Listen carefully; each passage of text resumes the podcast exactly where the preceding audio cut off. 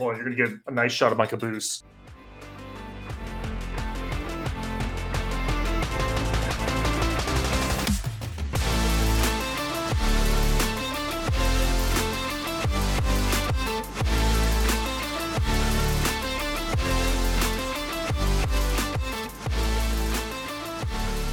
And we're live. Nice.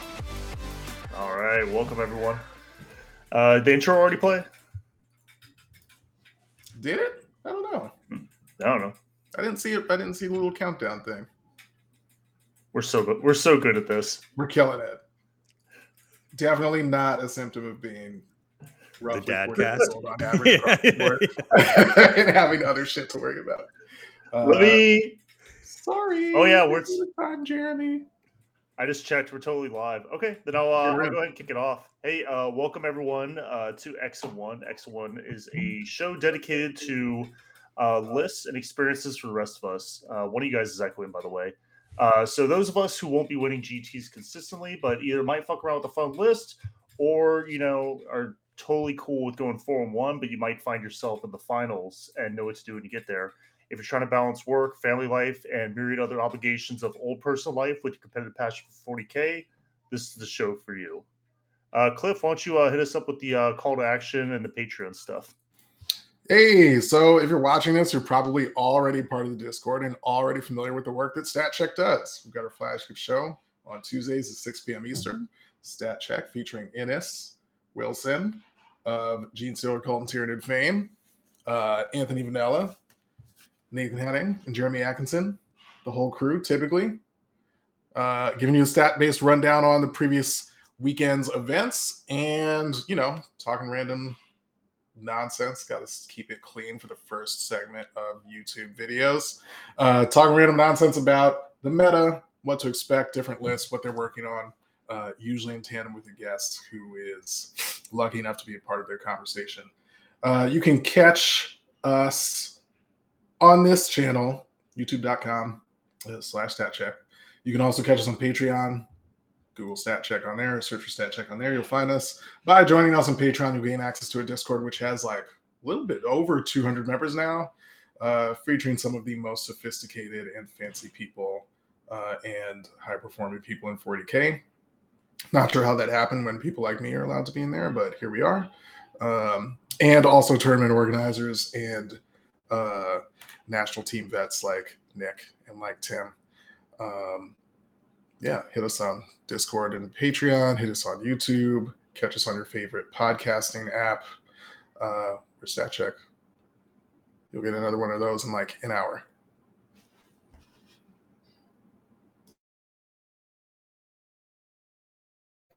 Uh, cool. So uh, let's go ahead and just run down. If you're joining us for the first time, the intros. Uh, my name is Tim Penny. I'm one of the uh, co-hosts, obviously. Uh, former captain of Brohammer, uh, co-founder of the Miami Dice team. Now I'm active on Team USA.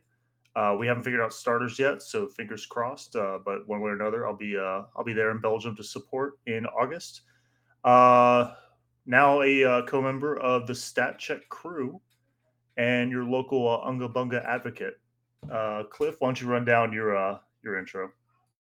hey, I'm Cliff Thomas. Uh, I'm the nerd behind the scenes working on the 40K data dashboard. Um, that's basically it. I'm known for meme lists and trying to do as well as I possibly can with said meme lists. Uh, as Grant is pointing out, I love the Castellan. I took it to LVO.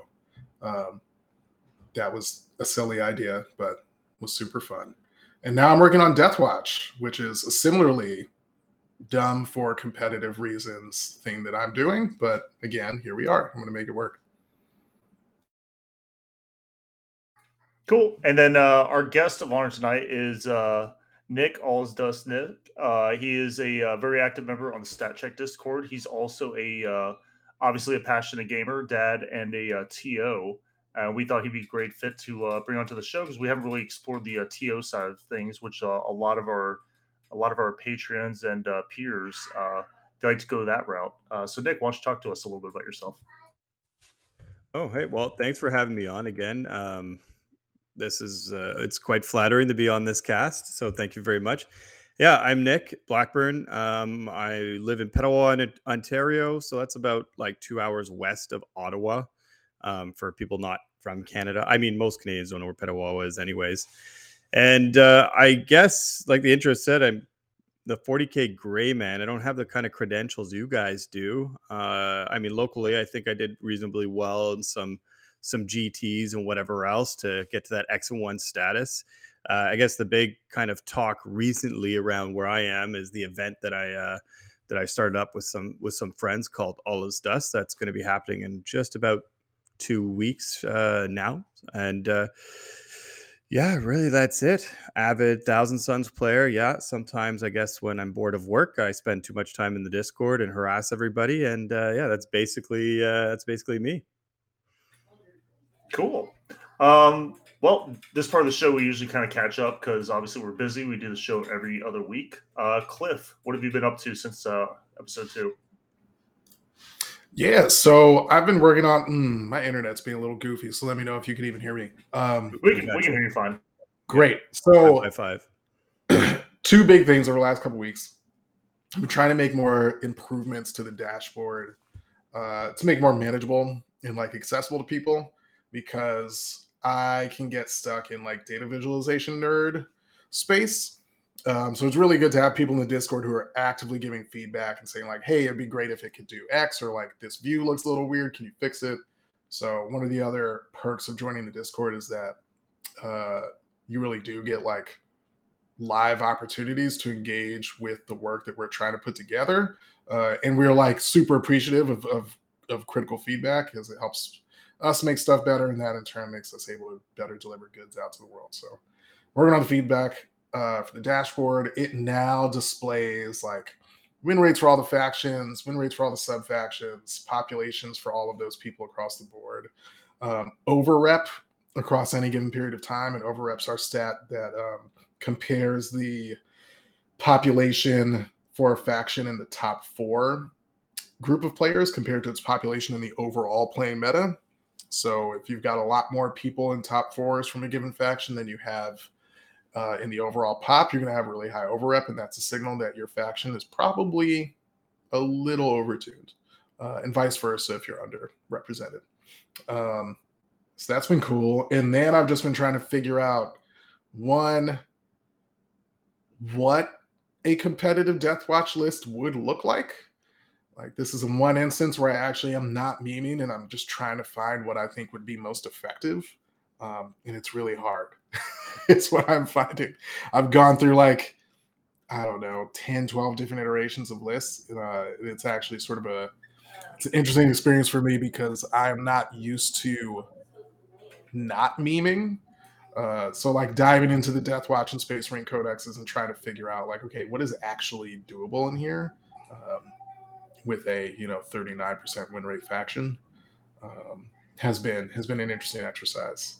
So it's cool. One upside is that in today's uh, in Games Workshop's Meta Watch video today, they indicated that Deathwatch One is at the bottom of their uh, their list of performance for all factions of the game, which is cool. So I would expect them to get some love post Adepticon.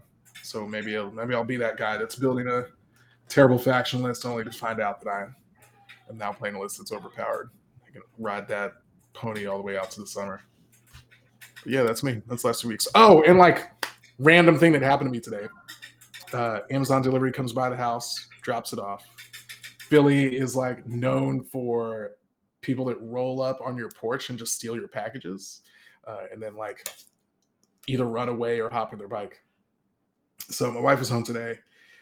Uh, Amazon comes drop some stuff off.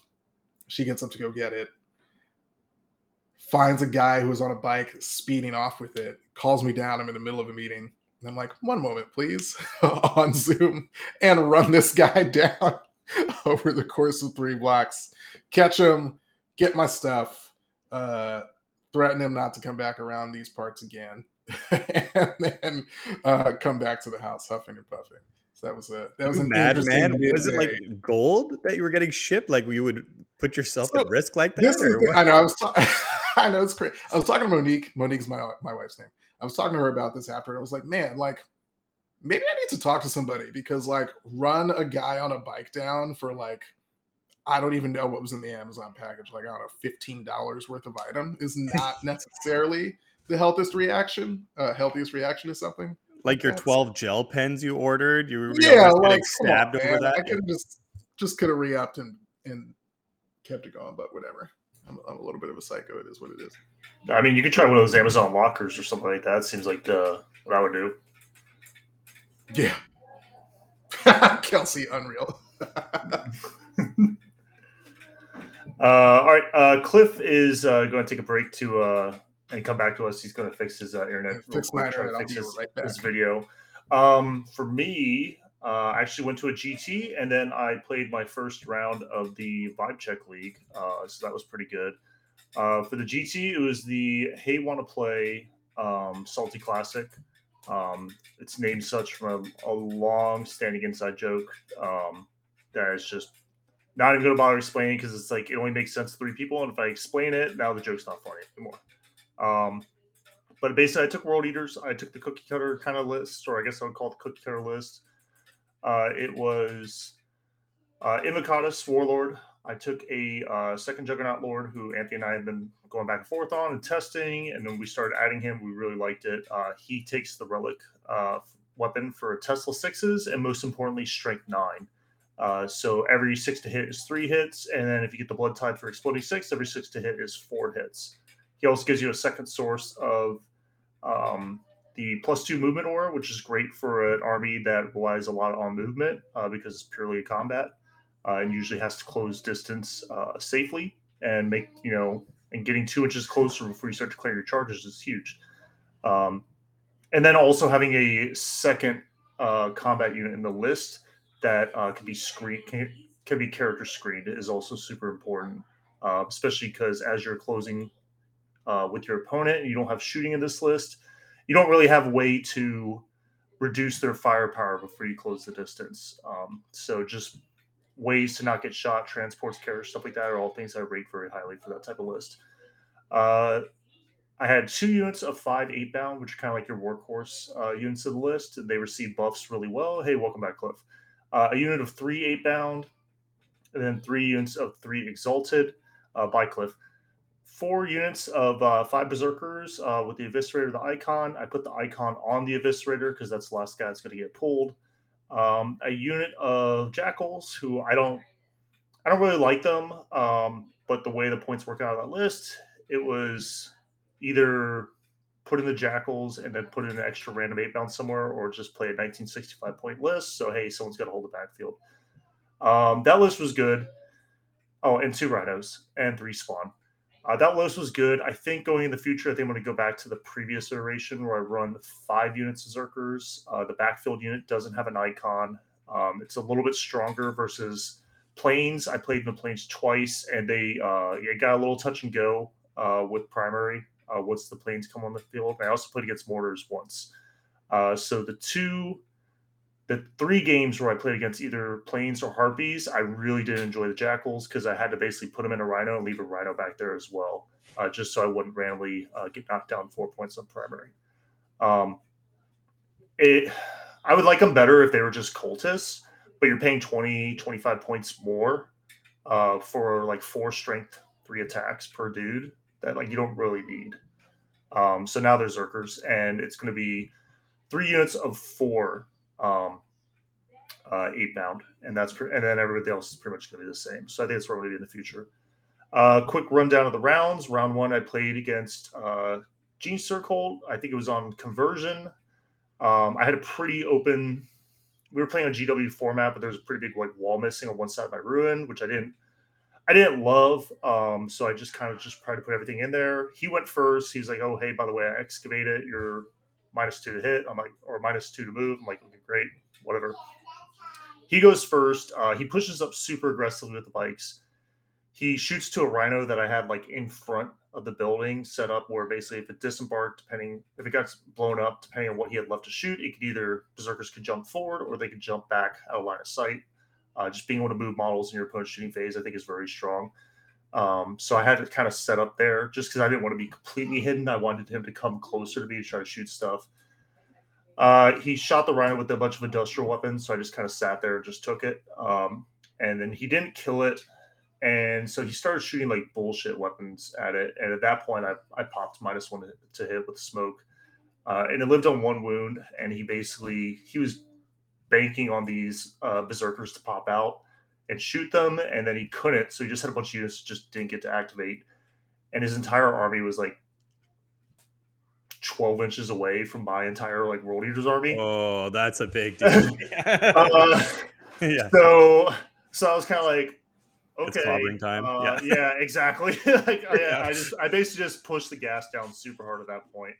Um, and uh, also it was first it was the first round of the vet, so I'm usually pretty chill. I'm not playing any teammates, so I was kind of like, look, man, I was like. I was like, we got the master clock right there. I was like, I'm, I'm always down to play with the clock, but I, I know some people don't want to. I was like, here's here's how it's going to be. Like, if you don't want to play with the clock, uh, if we have a game left after an hour, we'll just split the time 30 30. Uh, that is ended up what happening because he was uh, there was a lot of like a little like analysis paralysis or explaining mm-hmm. things over and over and over again um, that mm-hmm. I told him I understood, uh, which I think is like maybe he was just nervous or something like that. Because uh, then we got to an hour and I said, "Hey man, you know, I, it was my turn too." We got to an hour. I'm like, "Hey man, I'm just gonna put us on the clock. We'll just split it 30-30 from, from here on out." Yep. Uh, and he kind of he kind of fell apart, and I kind of went to like the two minute. I kind of went to the two minute drill, you know, like, and yeah. then he kind of like fell yeah. apart, and it was at that point. But it was uh, the big issue was um, against World Eaters. Uh, they really need to um, be hitting multiple units to kind of make up for the fact that they're not, they're not doing damage in multi phase. Uh, that way to keep the attrition equal. And in the G Circle army, I mean, you don't really want to be getting hit anyhow, but the best way to stop that is take those big bike units and make kind of like a wall like this, and it just absorbs that initial impact, and that's it. Everything else is behind it. He didn't do that, and he had he had a bunch of like weird breakdowns of the bikes, like hitting like a four, then like you know a six, and it was just like it was it was really random. Um, but he had them like balled up and kind of like next to each other like this. Uh, so you were able to get your three uh, four to one basically. Yeah, well, well, not even that. Um, I I went for like the the high the high probability charges. The Exalted went in, like two units of Zerkers went in, and a unit of Eightbound went in. Um, and I I didn't even like really kill that much. I think I killed like a unit of um I think I killed a unit of acolytes. I think I um killed a a bike unit and I think I wounded it like a unit of neophytes. But I was able to like tag like four different units with four of my units. And so he had to roll four or I had to roll because uh, the World Eaters players one rolls it. The no fallback aura on a four up, six inches off the exalted. And I had like four or five units tagged with that and so we had to roll like like four or five four ups in a row, and if any of them failed, half my army was unshootable. And so we got like two units in, and it, like he couldn't fall back, and we're kind of like, he's kind of like, okay, I think the game might be over. Yeah, like that. like at that point, because yeah, I was. At that point, like he's stuck in his deployment zone. I'm unshootable. He can't fall back. He's just like stuck there with me. I have my backfield like completely screened out um, with like spawn and all sorts and like empty rhinos and all sorts of other bullshit. He had like one ridge runner that was like peeking into my uh my ruin and like a random berserker unit from the rhino that lived, like went over there took care of that because I didn't really want that poking in my backfield. And at that point, I was just I was literally in all four corners of the board. So that game ended. Uh, game two, I played against um, I played against uh, Curtis Hodeling, uh, one of the best guard players you've never heard of. I, I I'm telling you, this guy he doesn't travel because uh, he's very much like he's like he just loves to play guard, and when guard's not good, he goes and plays golf. Um, and when guard is good, he comes back and plays it. But he was making the eighth edition book work for a long time. He's got a very healthy like approach to the game, and he always gives me like good games, even when the guard book was bad. And he's just been like a monster with this book. Uh, so I played against him, and we played um, I think it was Recover the Relics, um, which is kind of like a staring contest kind of one. And like this is where I was learning a lot about the list. Where like I think a lot of times I need to take banners, and I haven't been. I've been taking like the the book secondaries. Um, and so he's very much he asked me a lot of questions about the about the pregame movement about that because he hadn't. I think he played it like one game before uh, with me, but he was just double checking, asked about the threat range, pregame move, like what could happen with this, what could happen with that, and everything like that. We spent a solid 10 minutes, like just talking about all the theoreticals for, for the game start, which is always the hallmark of like a great player. And he respected it. He literally p- deployed his entire army 34 inches from my army, and whatever couldn't fit on the table went in reserves. Love it. He didn't give me like Committed. an inch, nothing. He was like, "There's," he's like, "I want to be mathematically impossible that nothing, not even a single guard's gonna gets charged turn one." I was like, "Cool," you know, which is fine because that's like the one of the, my opinions was the best part about the pregame move is just the respect. You don't have gun lines just deploying on the line and being like, "Well, you can't charge me, so I'm just going to deploy in the open on the line." Um, I didn't even go. I didn't even go first, so I just kind of like uh, hard shifted uh, all my units into like one of the ruins, and then we uh, we kind of we kind of measured out like his pregame moves or his redeployments where he can go and everything like that, and then um, we kind of like realized like like hey man, if we just kind of sit there and look at each other, like the guard player wins by 15 points, you know. So he moved up. He didn't he didn't really shoot anything. He just threw up some banners, stuff like that. And I was kind of like sitting there. I was looking at it. I was like, I sat there for like five minutes, just looking at the board, just thinking about it. And I was kind of like, all right, here's what we're gonna do. I put all my eight down into one run, and I put I pushed everything else. I just ran it up the, like one side of the board on a flank. yes. As everything's coming at you, like the entire the entire army. Um, and the idea was that that that one flank was the side where like he didn't have as many tanks on. So to kill all this stuff, his tanks were going to have to come out. This is GW terrain. Remember, they're going to have to come out and get angles. And tr- and if you're in just inside 20 inches, that's like the magical number with world eaters, where like either you're moving 11 or you're disembarking and moving eight, the 3d6 charge plus one charge, CP reroll, everything. That's about the magic number of like where you can kind of like making charges with regularity. So the theory was that um, I was going to p- push everything out. I was going to lose like 80% of it, but the 20%, I would just come up with the game plan on the spot. And then he was also going to come out into threat range of the um, Eightbound, which were in the ruin. Because you remember GW terrain, there's like two ruins that they're kind of like this. This is the one the Eightbound in, so they're a little bit closer. So the idea is he was going to come in, get those angles, and now he's going to be threat range, and all my Eightbound were going to slam it to the side of Re- Leman Russ's. And that's basically what happened. And I was playing with scraps that game, um, but I was able to hold get a 12 for two turns in a row, hold them to a four for two turns in a row, um, put up some big numbers on the secondary scoring. And then uh, after that, once once I was functionally tabled, he had to do a mad sprint to get on my side of the board. But I had this small unit of three eight three Eightbound, some spawns, some rhinos, like a character, just like random crap that it was like kind of hard to remove with borders. And the closest ruin to him, I was protecting with a heroic intervention from behind a wall. So he he really had like no way to affect it. And he tried to push over there with a sentinel. I in I intervened on it. Sorry, no, it was he he got out of heroic intervention range. He's trying to send over sentinel. I ran over, charged it, and then used consolidate to get back into the ruin. Uh, one guy couldn't swing because I needed him to consolidate back to a spot where he could recover uh, that objective with the heroic intervention, and I ended up winning that game by seven points. Um, round three uh, was Mark. Uh, what was? Who did I play round three? Hmm, I don't actually remember. I have to look that up. What Uh, faction were they playing? That's the important thing. I don't even remember, I don't even remember, man. Hold on, I got BCP right here. I, I no, this week has been a blur. Let's go past events.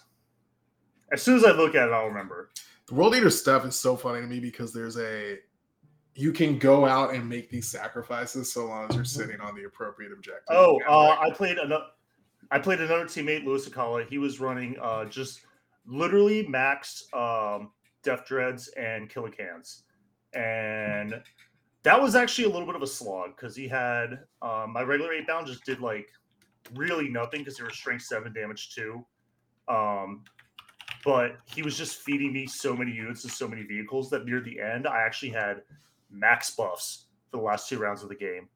Um, and he had he ended up having more stuff. I ended up pretty much like getting tabled that game, but I won that one pretty hard, like 90 to 50 or something like that. Um, that was a really fun game. But when those two Dakkajets came on, uh, life got like really awkward for me. It was just like it was literally just it was literally just like like rhinos and berserkers and like cultists just like doing like shuffles and hopping around my backfield. And it was just so awkward. And the entire time I was like, God damn it, why the fuck did I take these Jakhals? They're 20 they're 20 points more than cultists, and I hate this and this sucks. and it was it was terrible. I hated it so bad. Um, but yeah, uh, I've been talking about Orks. Uh, I play Orks too, and I've been talking about how like I think a single Dakkajet is really good to have on a list. He ran two. I didn't like the second one, but the first one like really made my life hard. Round four. I love, played, I love uh, when you make a list decision that you really don't, and it's like a little thing, but then it just bugs you the whole event. Yeah. Oh my god, these Jakhals were just bugging me the entire. I hated them. I hated them so bad. Uh, they were just a total boat anchor. Um, and they were the worst part was they were chink in the armor that people were actually trying to actively exploit in my list every single game, and I hated that. Um, round four, I played the eventual uh, winner of the event, uh, Mark Parker. He was running uh, Dids, and there's they put so much less stuff on the table he did before, but I really like his list. We've been working together on it, and he's basically has a Leviathan list for the uh, floating hit or wound reroll. Uh, lots of heavy venom cannons. He's running two walkerants, so two T8 guys that are character screened by a bunch of tyrant guard, and they both have the relic guns. Uh, and then one of them, and then one of them is OBSEC, and he has the harpies who start in reserve. So like nothing's really getting shot turn one. Um, Barb stranglers or and- venom cannons on the harpies. uh, whatever the one that has a bunch of damage two shots. Stranglers. Okay. Yeah, that was it. Stranglers. Stranglers, Um, yep. Yep. Uh, I liked him a lot. The um, and then he had one of each type of troop unit, uh, and then he had like four Carnifexes and a unit of Zoes, and that was like that was it. Um, yeah, those, those Carnifexes, they, they they still slam. Um, that's a very easy list to put together on the table too. Um, this was a lot of people were kind of like uh, this actually got brought up a lot because Tyranids. Uh, there's a lot of videos and everything on, online because Tyranids won a GT, um, and a lot of people were like, "Oh, blah blah blah." The Warriors player got screwed in this mission. I'm like, nah, not really, because um, we knew I knew this mission was in the packet, and I didn't feel like the existence of this mission um, negated the strength on the other four missions of having the pregame move. And the thing is, I can still move in my own deployment zone. Mhm. Um, so on this mission, Abandoned Sanctuaries, you it's like the one with the cross. Um, all the objectives are roughly in the open, no matter like what terrain set you play on, which is a little bit awkward. If you try to take Rod, you're not staying objectives. Uh, banners is like it's really hard to score more than five on banners of this one. Even even retrieve data, it's hard to score more than like a four or an eight on it. It's really, really, really rough if you don't have good standard secondaries. Um, so luckily, the corn, the warrior secondaries are pretty good. So my game plan from the start was to basically take over one of the ruins because remember it's GW terrain and make a triangle and basically just cover three of the five objectives like with like very very very high probability i'm talking about like three inch charges which is which is doable with how that terrain setup is um at this point the undefeated people uh in the we had two undefeated iron hands. We had uh, undefeated gene circle and a guy who's been playing gene circle for a long time. We had a guy playing uh swift strikes masterful shots uh craft world with uh, six bike units and a bunch of bike characters, and then we had Mark. So my options were to get potted because it can show up in your deployment zone, get potted by the other guy because it can show up in your deployment zone. But luckily, the rest of the lists are kind of slow. I'm like, okay, that's not great, but I think I'll take those. Gene Stir who kind of just, you know, they can they can get around the pregame by because their wording it lets them show up like at the end of like the movement phase or something like that. So they get around and no scout moves. So that's that's advantage for the Gene Circle player. The uh, craft road player who would love nothing more than for me not to be able to show up on their doorstep, and then turn one they show up my doorstep anyhow. So that was like a bright red matchup in that. Or the guy who can't go through walls and has a slow shooting army. I knew I'd have to go through Mark eventually, so I wanted to go through him on this mission. And I basically just executed what I said. I made like one or two small misplays, um, like very small, and, and Mark's a great player. But unfortunately, I think the thing that um, kind of broke in his favor is he went second. Hmm. Uh, and so he was able yeah. to score so many points. He was able to like basically make up like a 20 point uh, swing because he gave me a heroic intervention on turn two or three. I jumped out, killed a unit of his troops, uh, got Blood God's Due on two objectives in his turn, and then deleted a move block they'd set up, ran over with that unit of Eightbound in my turn, who was on an objective, and killed his OBSEC flyer or his OBSEC walker warlord which then shut off all his imperatives and took that tool out of his pocket. Oof. And it just it just ended up being like a ton of points. And then I move blocked everything else that was in there between those two runes. So that was a huge swing, but he made it back turn on um, turn five. Wow. Um, Sanctuaries is just basically that. If you go first, you have to plan you're covering 21 extra points over the course of the game. If the, you know, because that's what happens. They'll, Yep. you know, they go second, 20 extra points or whatever it is. Yeah. Yeah, it was bad. Uh, it's her, and then round five uh, was another matchup that uh, another another teammate of mine, Will Lozado, again one of the best players you've never heard of because he doesn't really travel, but uh, just incredible top tier player. And you have to, if he's at an event, you're to have to go through him. Uh, and he was playing, um, he was playing a very shuriken heavy, uh, swift strikes, uh, masterful shots, uh, very movement based um, bike list with a unit of uh, a big unit of wraith guard, um, or whatever the ones with the guns are uh, as kind of like his anchor unit. And uh, that was a very cat and mouse game. I, I can't remember the name of the mission, but it's the one with like the two rows of three objectives, and it's like a Dawn of War. And I basically just did the same thing. I set up in the ruins where I could cover kind of cover threat on like four out of the six objectives. Um, and I think this is only his second game into World Eaters. Um, so he like knew what they do, but but the practical experience like wasn't quite there yet. Uh, and then he I think he didn't account for the fact of how fast I'd be scoring, and then I was just missling over like Zerkers over and over again, just to, like kind of like dump on his um, on his primary scoring. And by the end of the game, I was kind of like running low on assets, so I literally just went to like preservation mode. I put, like put like Zerkers and Rhinos, drove the Rhino into a corner. Uh, Rhinos were charging like his little units to prevent him from doing like the uh, the scout objective. I was trying to like kill anything that was going to get like behind enemy lines, that kind of stuff. I ended up winning that point that game by like three points. Uh, unfortunately, because of battle points ties, I lost to the the event winner by one point. Um, and then Curtis, who I beat by seven points in round two, he came in second place. And then Will, who I beat by three points round five, he came in fourth place. And I got bumped to fifth place, even though I beat two of the people above me. So moral victory, but yeah, I, I ended up coming to fifth in that. You guys don't do Um, win path for for rankings over there? I don't I don't know what the, the the TO he's he has multiple businesses. He he's into magic, he's into Pokemon, he's like he loves the 40k, he doesn't really play anymore, but like we're just another game in a series of like games Yeah. customers he tries to keep happy. So he's not like as like involved or plugged in as like you and I are, or stuff like that. You know, so Okay. like, there's a good chance that he just we've shown him how to do it before. There's a good chance that he just kind of like did something a little bit awkward. So it is it is what it is. Um but I was I was still very happy with that. Learned a lot because that was my tenth game with World Eaters.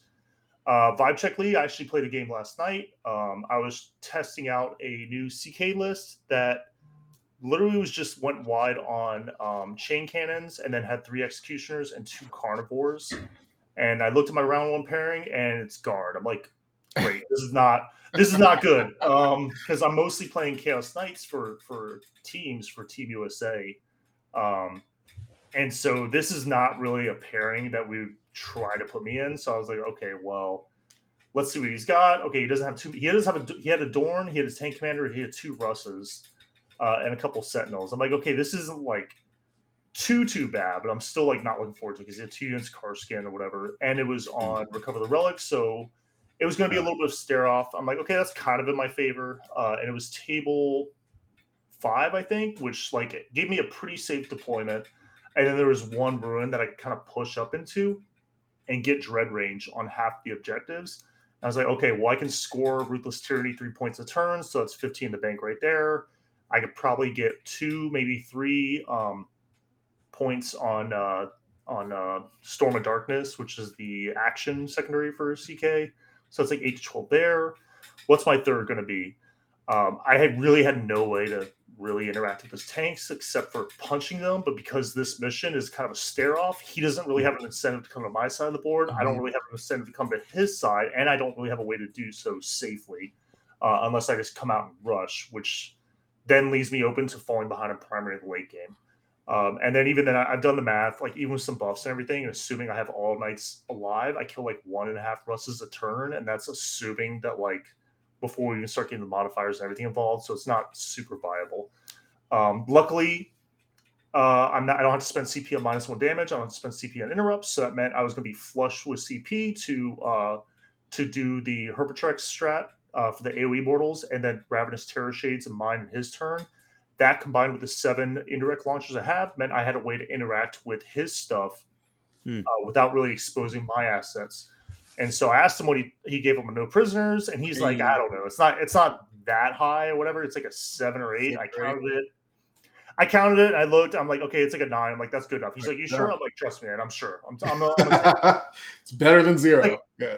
well, the well, because if I if I went for bring it down, I'd have to expose multiple, multiple, multiple knights to kill a single tank. Yeah, you're gonna lose on that. Guarantee it, and then I lose them in on return. units So just yeah. Whereas I could just indirect fire, indirect fire, ravenous Yeah. terror shades. Maybe if they get too close, herpetrax. Maybe do an auto explode, cheeky auto explode here or there. You know, like stuff like that. A guy can advance because the chain cans are assault, get angles. So it just felt way safer. Mhm. Um, I did a mock deployment while we were there. Figured out what I could hide. I two guys would have gotten shot, so I just reserved the carnivores. I didn't really have a use for them. They didn't have indirect. Um, and because of all the indirect I had, it actually forced him to put his Kasrkin off the board. So that was a huge value gain for me. Yes. Um, Three three quick clarifications before you keep going, Tim. Um, Yeah, one vibe check league is the uh, we randomly have a 72 person TTS league that is like become a GT filled with a bunch of incredibly talented players. Uh, more reasons to join the Patreon and get into Discord. Uh, two, um, Tim, if you could talk a little bit about one, like how cheap the access to like decent indirect fire is and Chaos Knights is, and then two, specifically, I'm guessing you were running your Bebop, Bebop and Rocksteady for the carnivores. I was, I was, I was running the uh, Bebop Rocksteady. And if you could talk a little Um, bit more about those two, because they're like low key and incredibly powerful duo slammed into Sure. things together. They did they did nothing this game, but that's fine. They're not for this matchup. Uh, although I did I did uh the game was starting to kind of go off the rails a little bit like early on. So um that Dorn was posted up in a really commanding position, but I Mm. was able to bring in I had two wounded uh two wounded knights that were like kind of like barely holding on to the objective. And they were in a perfect spot for those uh Kasrkin to walk on and just split fire and pick them both up. Yep. So I screened him out with the. I brought in the Nurgle Knight from reserves to screen out the one spot because he couldn't show up in my deployment zone. He couldn't show up behind me, and he'd be out of range if he showed up on the other side. So I brought that Nurgle Knight, screened him out, but that Nurgle Knight was also in uh, dread range of the Dorn and several other units. And I pushed up two uh, stalkers on my left flank, and I was like, okay, well, hopefully one of these idiots lives, uh, and then I could start pushing on his flank. And I reminded him, um, I don't think he really had to worry about it, but I think it like it got in his head a little bit. And by the way, the guy played Isaac, great player. I could tell he only he said he only been playing for a year, but it was just the power of TTS. He had gotten he said he's been getting like five games a week, mostly with the Imperial Knights and, and Guard, and it it was showing. He was a very competent player, very good player. Um, so he ended up having to um put a bunch of firepower into this knight, this Nurgle knight, and I popped. Um, I obviously popped uh, rotate, and the idea was it was just going to soak up as much firepower as possible, and then my two other stalkers between range and angles and uh, dense cover and stuff like that. That one of them would live, and then they, they I could start like threatening his game plan on his flank. Well, the Nurgle Knight, Knight lived on two wounds, so they just walked forward onto that objective right there. Because if it over, if it tried to charge and took out and tried to take out the wounded Leman Russ, like if I failed one save, it'd be dead. So I was like, eh, I'm not going to go for it. It's too greedy. It shouldn't be alive anyway. So I just stepped onto the objective. The two other stalkers walked out there, basically just murdered two two guard squads and two sentinels, and I held them to a four uh, that turn. And at that point, it was just trying to like keep my assets alive, um, try to like hope for a third storm of darkness, which never materialized, and then just keep trying to kill his infantry while losing as few assets as possible. Uh, and so I ended up losing that one, um, but it was like 79 me and like 93 him. It ended up being like a 12 8 differential scoring, which That's For a being great like like, card for my worst for my worst matchup, I was like super happy with that. Yeah, you'll about take that Especially- any day. every time. well, especially because he he shot he shot the crap out of an executioner, put it down to three wounds. He shot a, another knight uh, that he he like. I wasn't. I was trying to be as well as I could to not give him multiple angles onto like any single knight. So he had to like split fire his shots, let Dread do his work, whatever. He shot another knight, killed it with the Dorn, It blew up. It hit five other knights. One of them was that wounded knight. I rolled three. wounds to No. it. It blew up. I did like I did like 19 mortal wounds to my own army. Like I couldn't my even be mad. I was just like, Yeah. all right, that happened. So getting so getting a 79.93 like 12-8 differential, like while doing 19 mortal wounds to myself To on like turn two, like bottom of turn two, like I was kind of okay with that. Have you just So- considered not doing 19 mortal wounds to yourself? Yeah. Like, I, I, I keep not trying. I keep I keep forgetting. I'm like this game. I'm not going to do 19 mortals to myself, Ah, and it just it hasn't caught on. Yeah. Um, so two of the things I was trying with that list uh, was uh, precision cruelty executioners. I didn't get as much opportunity to test with that list as I wanted to, but also with the mission, um, everything everything was basically either a guardsman behind a wall or like a T8 or T9 tank. So Mhm. it wasn't like ideal. Um, I would have loved to shot, shoot him at Sentinels, but he was doing very good, like not giving me those. Uh, he was pretty worried about them, but I was kind of like, eh, Mhm. my game plan at this point was just pretty much to not interact with his vehicles at all. I was to go after his uh, his dudes. Uh, Bebop and Rocksteady, that's that's something that Anthony and I have tried before in Stalkers, and it's been cute, but we tried it with Sentinels, and it's been really, really, really good. Basically, uh, that's what I meant, carnivores. um, so basically, now that we're kind of like in a shooting meta, like I've kind of been leaning more towards going more shooting with my Chaos Knights.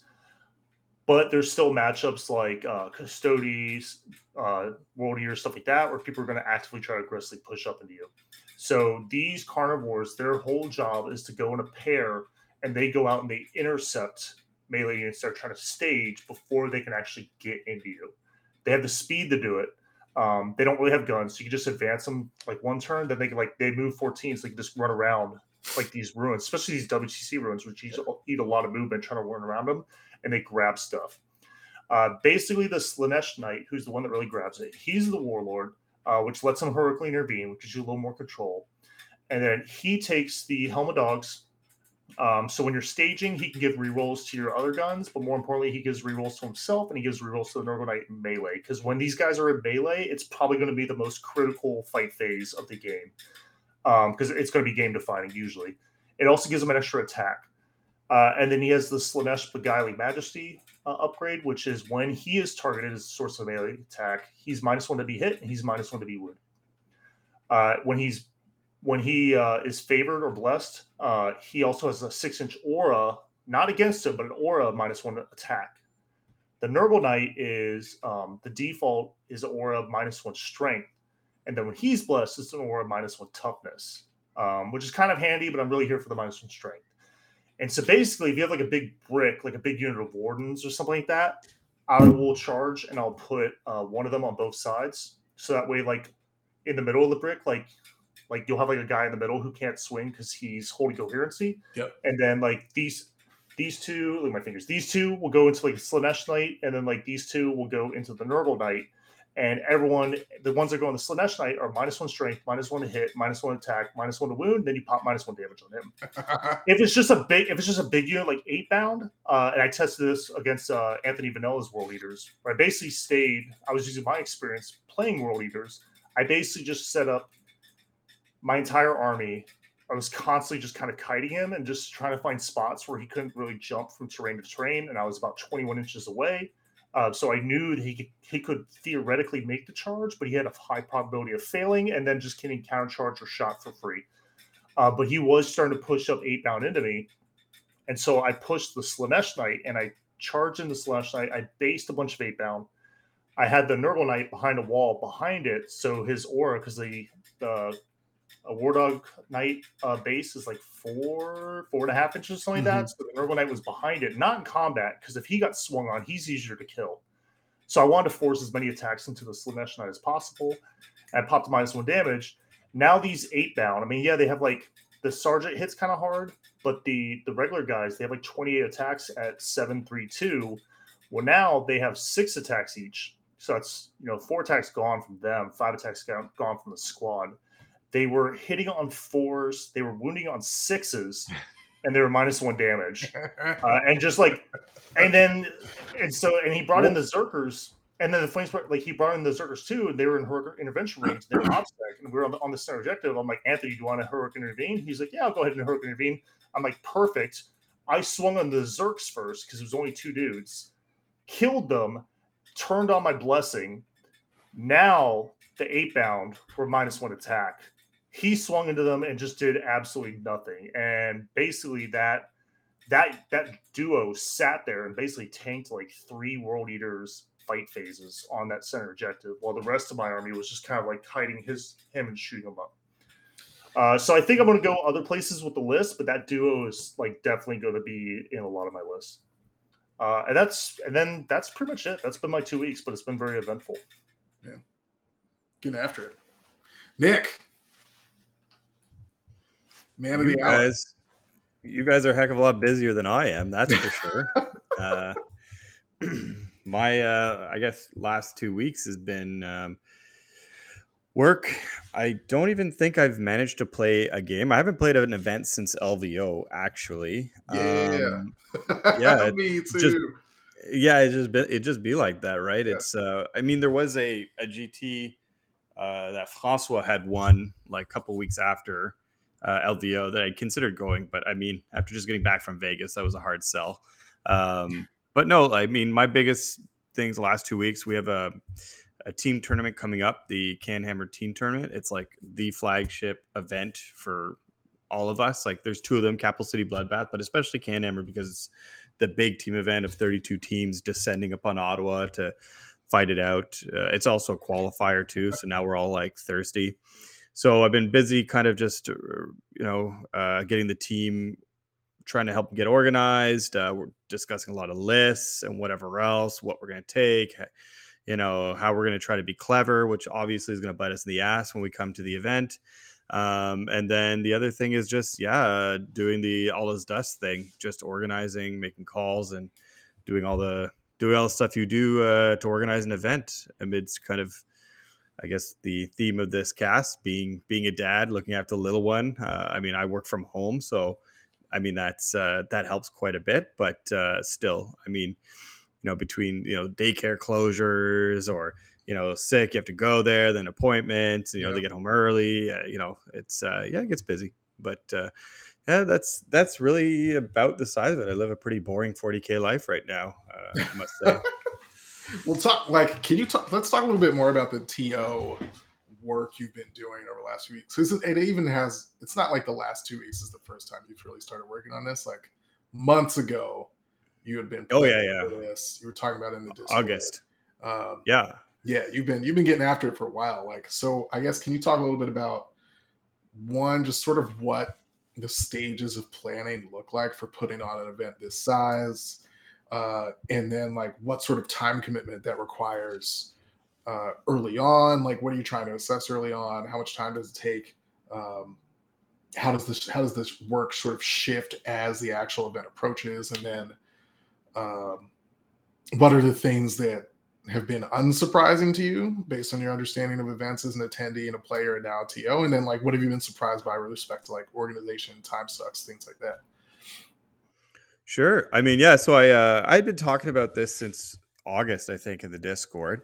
So um, I had only been recently added to a kind of local Ontario uh, TO chat in August, and so I, you know, I was looking at the calendar, uh, you know, for 2023 in the you know the first say five months of 2023, and it was looking kind of thin at the time. Of course, it's August, but I'm a kind of person that like, like likes to plan well in advance, Yeah. and I'm just one of those guys that has has everything kind of planned out, all, all the connections made in my mind. So I was like, oh well, that's kind of thin. So um, you know, I'd been attending events since I don't know eighth edition Warhammer Fantasy. So I figured, well, well, it was high time for me because I see um, historically, like events were kind of the TOs were really just giving up their time and actually subsidizing in, in a lot of ways events for people to attend. That's what it ended up being. You just had the guys that made a little bit more money than everybody else that are, you know, went, you know, got at it and they they would run events and that's essentially how it went. So I thought, well, okay. I mean, there's no events. We don't have any in my area. And um, I mean, it's high time that I give back a little bit to the community. I've been going to so many events. So, you know what? I want to give back and I'll, I'll run one. So that being said, of course, um, you know, if you're you're asking like what are the some of the key components of running an event? Well, so far, I mean, there's kind of a couple of things you need that decide the go no go at least, and one is terrain. Like if you don't have terrain or access or means to get terrain, well, I mean, you're not running an event by and large. So, uh, so what had happened in August, I was like, okay, I kind of mentioned a little bit. I'd considering it, like kind of sending out feelers and whatever else. I'd actually started emailing different retailers, uh, like Glasshammer, actually, because um, they they have like preset um, tables like they have table layouts that they, they they give with the sets that they sell and the sets they sell are actually fairly cost effective nice. i can't speak i sorry is that nice yeah yeah yeah i can't speak to like how effective they are i mean i've heard from some people that they like them like any other terrain set there's pluses and minuses. Um but i was like you know what? Good enough for me. The issue is at the time glasshammer didn't have like you know they're in the uk so you know they didn't have a stockist or distributor on our side and so it wasn't really feasible to be like oh can you send me 50 tables of terrain? You know um, and then around us we don't at the time didn't really have somebody reliable that could deliver um, like 50 sets of an mdf style terrain so that all being said uh, you know I, this thing almost kind of like just didn't happen because like well i guess i don't have terrain until my buddy texted me he owns uh, a bunch of stores in Ottawa, and he he had been collecting train for a while. Like he's this is something he'd been doing for a while. He owns a store and whatever else, and he had put a big order with somebody, and was you know slowly collecting his like thirty sets or forty or whatever of this same terrain. He's like, "Hey, I can help you out," and I was like, "Awesome! Like, okay, uh, like let's think about this." And so I'm like, okay, I got terrain. So like that's the first component. So the next component is a venue right? So um, depending on where you live, I guess venue costs can be astronomical. So um, I don't know how kind of familiar you are with the Canadian scene, but we just had our kind of stud or scrub, uh, stud or snotling, yeah, yeah, in in uh, run by the Stud Scrub podcast in Toronto. Anyways, I won't divulge their their financials, but like their break even point was considerable right? So, um, you know, that's another thing you have to think about. We'll talk about later. But um, so, you like, you have to find a venue that is kind of, in a sense, cost effective, or you're confident you can get the people there to break that cost on top of your other expenses, mm-hmm. whatever else. Now, the benefit of being in a, I'm in this weird kind of la la land. I'm in a military town next to one of Canada's biggest land bases, and we're full of special forces, Air Force, officers, Garrison HQ. So there's a lot of like actual the the the median income in where I live is one of the highest in Canada, just mm-hmm. because by virtue that little town of seventeen thousand people, but they're all officers and right. operators and Air Force personnel. So like they all make money, right? Um. So, anyways, uh, but it is a small town, so like the the venue areas are much cheaper. So I found the you know uh, our civic uh, our civic building or civic town civic center had a, a, you know a sizable room that they would rent out for I guess people's weddings or whatever. And it was very clean. It was nice inside, nice kitchen. The washrooms were the first thing I checked out. well done washrooms. I don't know if you've been a sweaty nerd long enough, you notice the washrooms are yeah, kind of a big yeah. thing. I've been there the days where you'd go and the washrooms are grimy, the toilets are overflowing. you're like, I'm gonna go crap in the parking lot.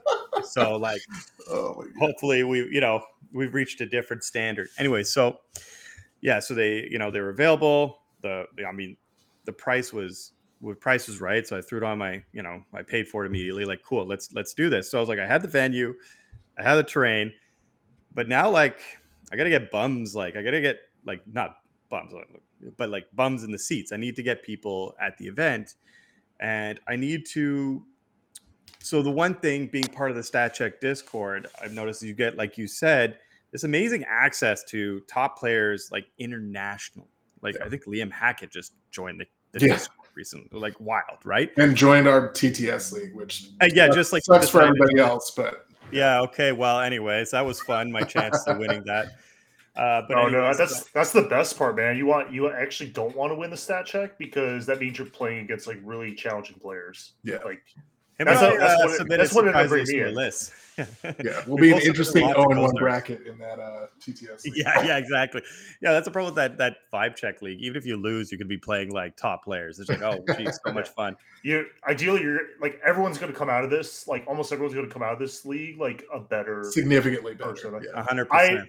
I Isaac. I didn't know anything about Isaac, and then I I played I played into him, and immediately, I mean, granted, like the the the matchup, the faction matchup, like wasn't really in my favor, but immediately it was like I I've any GT I went to, I've never had a round one that hard. You know, Oh, of course, Round, yeah, one, that's- round ones usually round ones usually get me. In my first round one, I was like, oh, hardest faction matchup, and then like like uh Skilled like player. a confident player. Yeah. But I mean, that's that's that's what we always talk about. Like, granted, it's it's hard, and that's a big part of this episode is like how to maximize, or this shows how to maximize your time. But he Mhm. said he's like he's like I like TTS because I was never able to get this many reps in playing the live game, and I do Yeah. like the live game. But he's like with with TTS, it's he's like I'm getting like five games a week, you know, and I'm like I don't know if I could personally get five games a week on TTS, but I could see like if it's a little bit of a lighter week, that does seem reasonably doable. Like, you know, maybe not every week, but if you have a lighter workload like that week or something like that, like it's it's possible. But that, that was the power of repetitions because I could tell that that Mm. was just from playing into a multitude of people multiple times a week and just the constant um the constant quality practice and it was it really just kind of like drove that point home in my opinion Yeah, so the uh, a hundred percent, and so the Discord has tons of like top players, very experienced players. So you're able to kind of pull. Uh, so you know you can do that for your game plan, like playing the game, but you can also do that from the coordination, like event coordination perspective. Like, I mean, you and I, Cliff, had spoken at LVO, and I'm like, hey man, like this is your first big event. You went to the biggest one, so okay, great. But Yeah. like what jive for you what like didn't work for you and you know that's that kind of insights that i was like okay like i was keeping in the back of my mind like terrain unclear not only was it not you know s- i mean we could all forgive uh, like the some of the sets of the terrain but what was sometimes a little bit unforgivable that it was very obvious that you know um, how the rules were set up for those terrain sets led it to very blowout games right so okay so obviously like having clear terrain rules Mhm. that feel balanced you can never make everybody happy but as best you can with the tools you can't you have like can you make clear uh, competitive relatively balanced terrain layouts or you know we use player place but how do we try to ensure that that's as you know balanced as possible? So you know uh, that was one. Another thing you had mentioned was the kind of just the act like coordination perspective just like how the event itself is being handled like communication. Do you know what's going on? So um you know yeah Not th- at that was one Yeah. yeah yeah that was one thing. Um and there's also a you know from an flg perspective like a name recognition thing. So my next thing was like okay i mean there's a lot of people in there's enough people and i think the ottawa ontario quebec meta that that know me. I, I i'm you know like i'm not that big a deal but i like i think i've been around enough that enough people know me from that area. But to really get out there get a name out there that's when i was like okay i need kind of name recognition. I need people's confidence that you know when they arrive at the event it's going to be handled in a professional manner particularly when it comes to games. So that was another comment you had made. It's like i wanted a judge.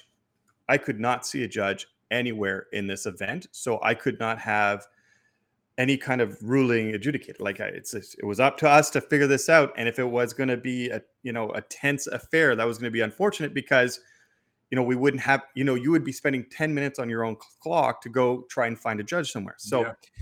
i was like okay well you know um that like that was your feedback that's feedback i had heard before. I've been to a ton of events i've had the same issues. So i was like okay. I texted jeremy. Who do we all know? Jeremy's a good friend of mine and i was like hey man do you want to uh would you judge this event? Like if i you know if i run this would you help participate and judge? And he, he said he was 100% uh, happy to do that. So i mean those were kind of like the three major components of starting this up was finding the venue the terrain and like just getting the fundamentals ready like uh you know bit pimping Jeremy out a bit, like being like, "Hey, look, I got Jeremy come to my event," and like I mean, it worked, and so yeah, that was it.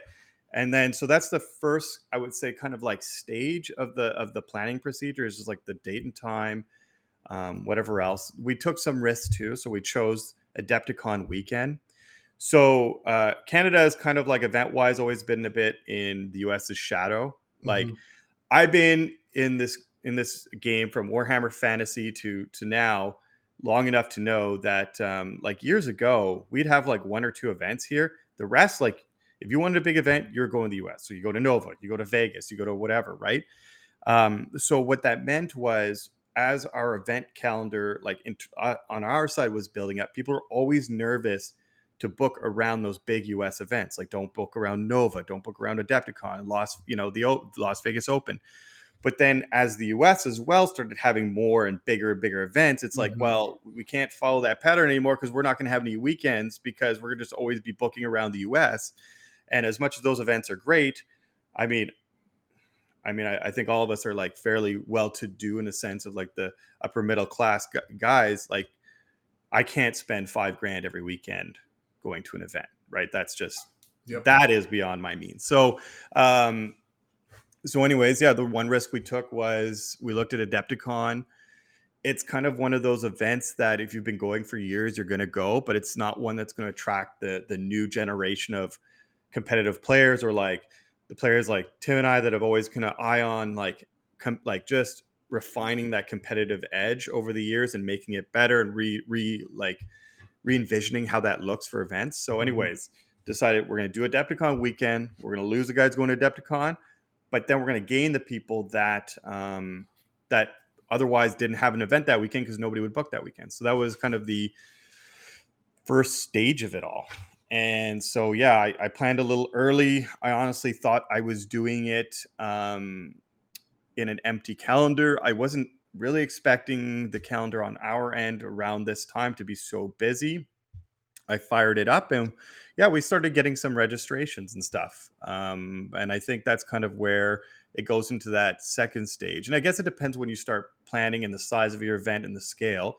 Like me, it's only a 60 person GT slash major. Like I'm not organizing the WTC. So, like, obviously, the level of planning and coordination is much simpler in a sense than it is to do that for the WTC. So, like when you're looking into the October to December timeline, at that point, it's a bit slower, right? It's a bit, I'm going to draft up the player pack. Uh, it's limited the amount of strict, you know, decisions I can make now because we know like the meta shifts. We, you know, sometimes you have to call audibles and whatnot. Mhm. Uh, but uh, but like in the new year, we'll be able to start making uh, firmer decisions, and um, and that's like your kind of third stage, like leading up your three A stage, leading up to the event. That's when you start like, okay, refine the player pack. What are the missions? If there's there's a fact specific FAQ, you know, like we're gonna serve food, so now I have to get the caterer. Then there's the whole budget component, which that actually started, you know, in stage one.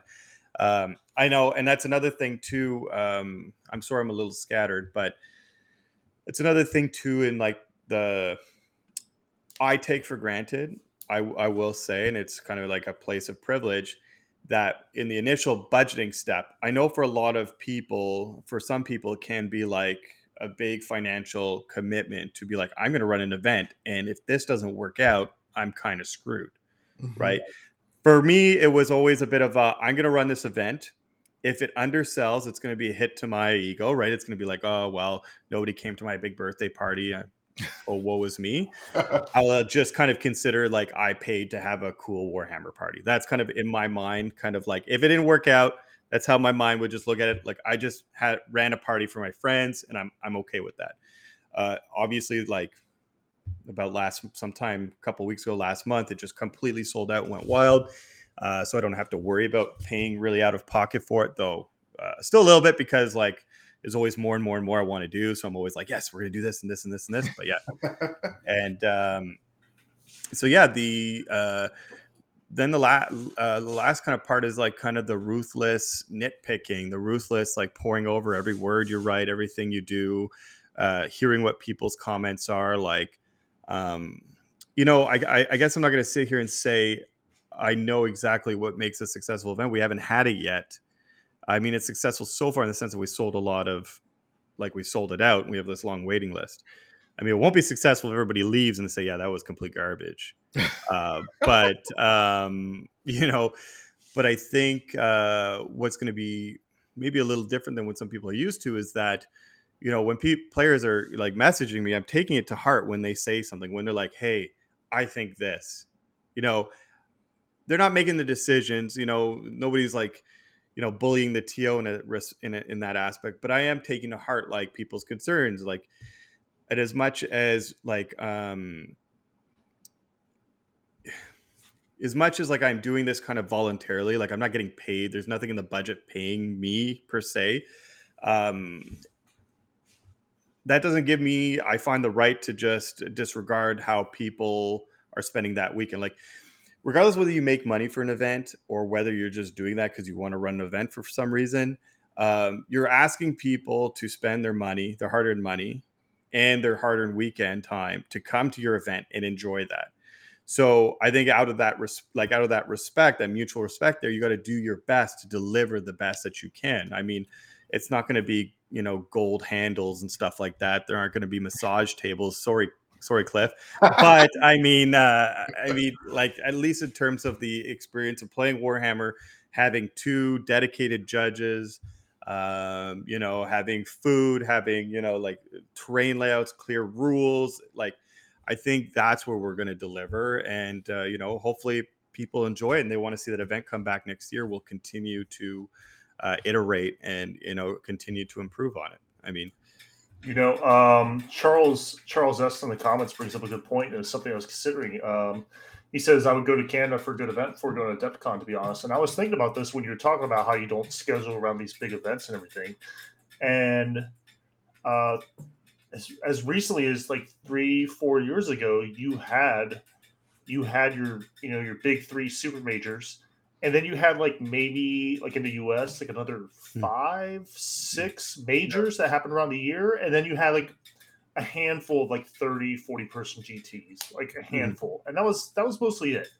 Now we're kind of into a thing where we have like two to three majors and then like five or six GTs every single weekend. A lot of events. And there's a lot of events, and I think I think especially like post uh post pandemic everything like that, people are more than happy to not go to the big event and just kind of be stressed and feel mm-hmm. and like because it feels like it kind of feels like I've noticed having gone to like LVO multiple times, having to go into these bigger cons and everything, and then having gone to like the GT up the street, you know, or like two hours away, or something like that. Um, that that that kind of like big stress of the terrain like not being quite there, or you may get blown out, or you may get like that one, you know, you're tra- like you're traveling like with your your luggage and your army and everything, yeah. just that constant undercurrent stress had kind of gotten normalized a little bit. And it was almost like you were expected to just like kind of put up with it.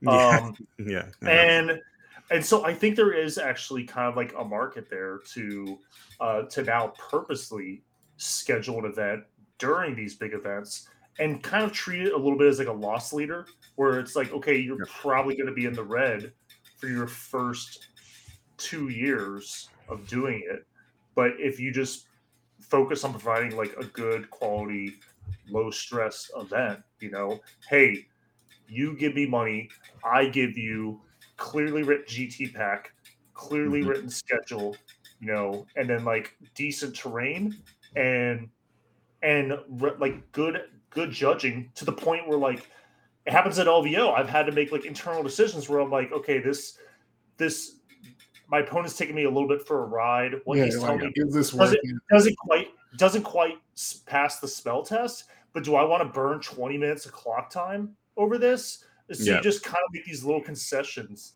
that like yeah. an unscrupulous opponent can like take advantage of, and next you know they, they've they've they're their advantage has gone like one percent, two percent, four percent, five percent. It just adds up over the course of the game. And you're, you're, just like, you could never find, you could never find a judge, and the judges are always like, just like, oh, just call yep. a judge. I'm like, well, it's not just call a judge; it's burn thirty minutes of your clock yeah. time trying to well, hunt down right. this guy.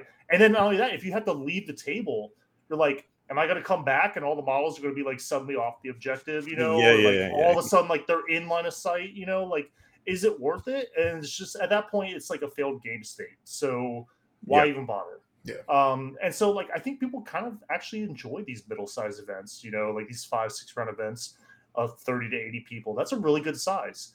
Um, there's some bigger events that I'm going to go to, but I'm certainly going to a lot less of them uh, uh, next couple, Mhm. couple years because LVO is like five grand to go to now. And honestly, I think I think that the I think the big events, I think on their own inertia, they're going to be around for several more years. But I think Yeah.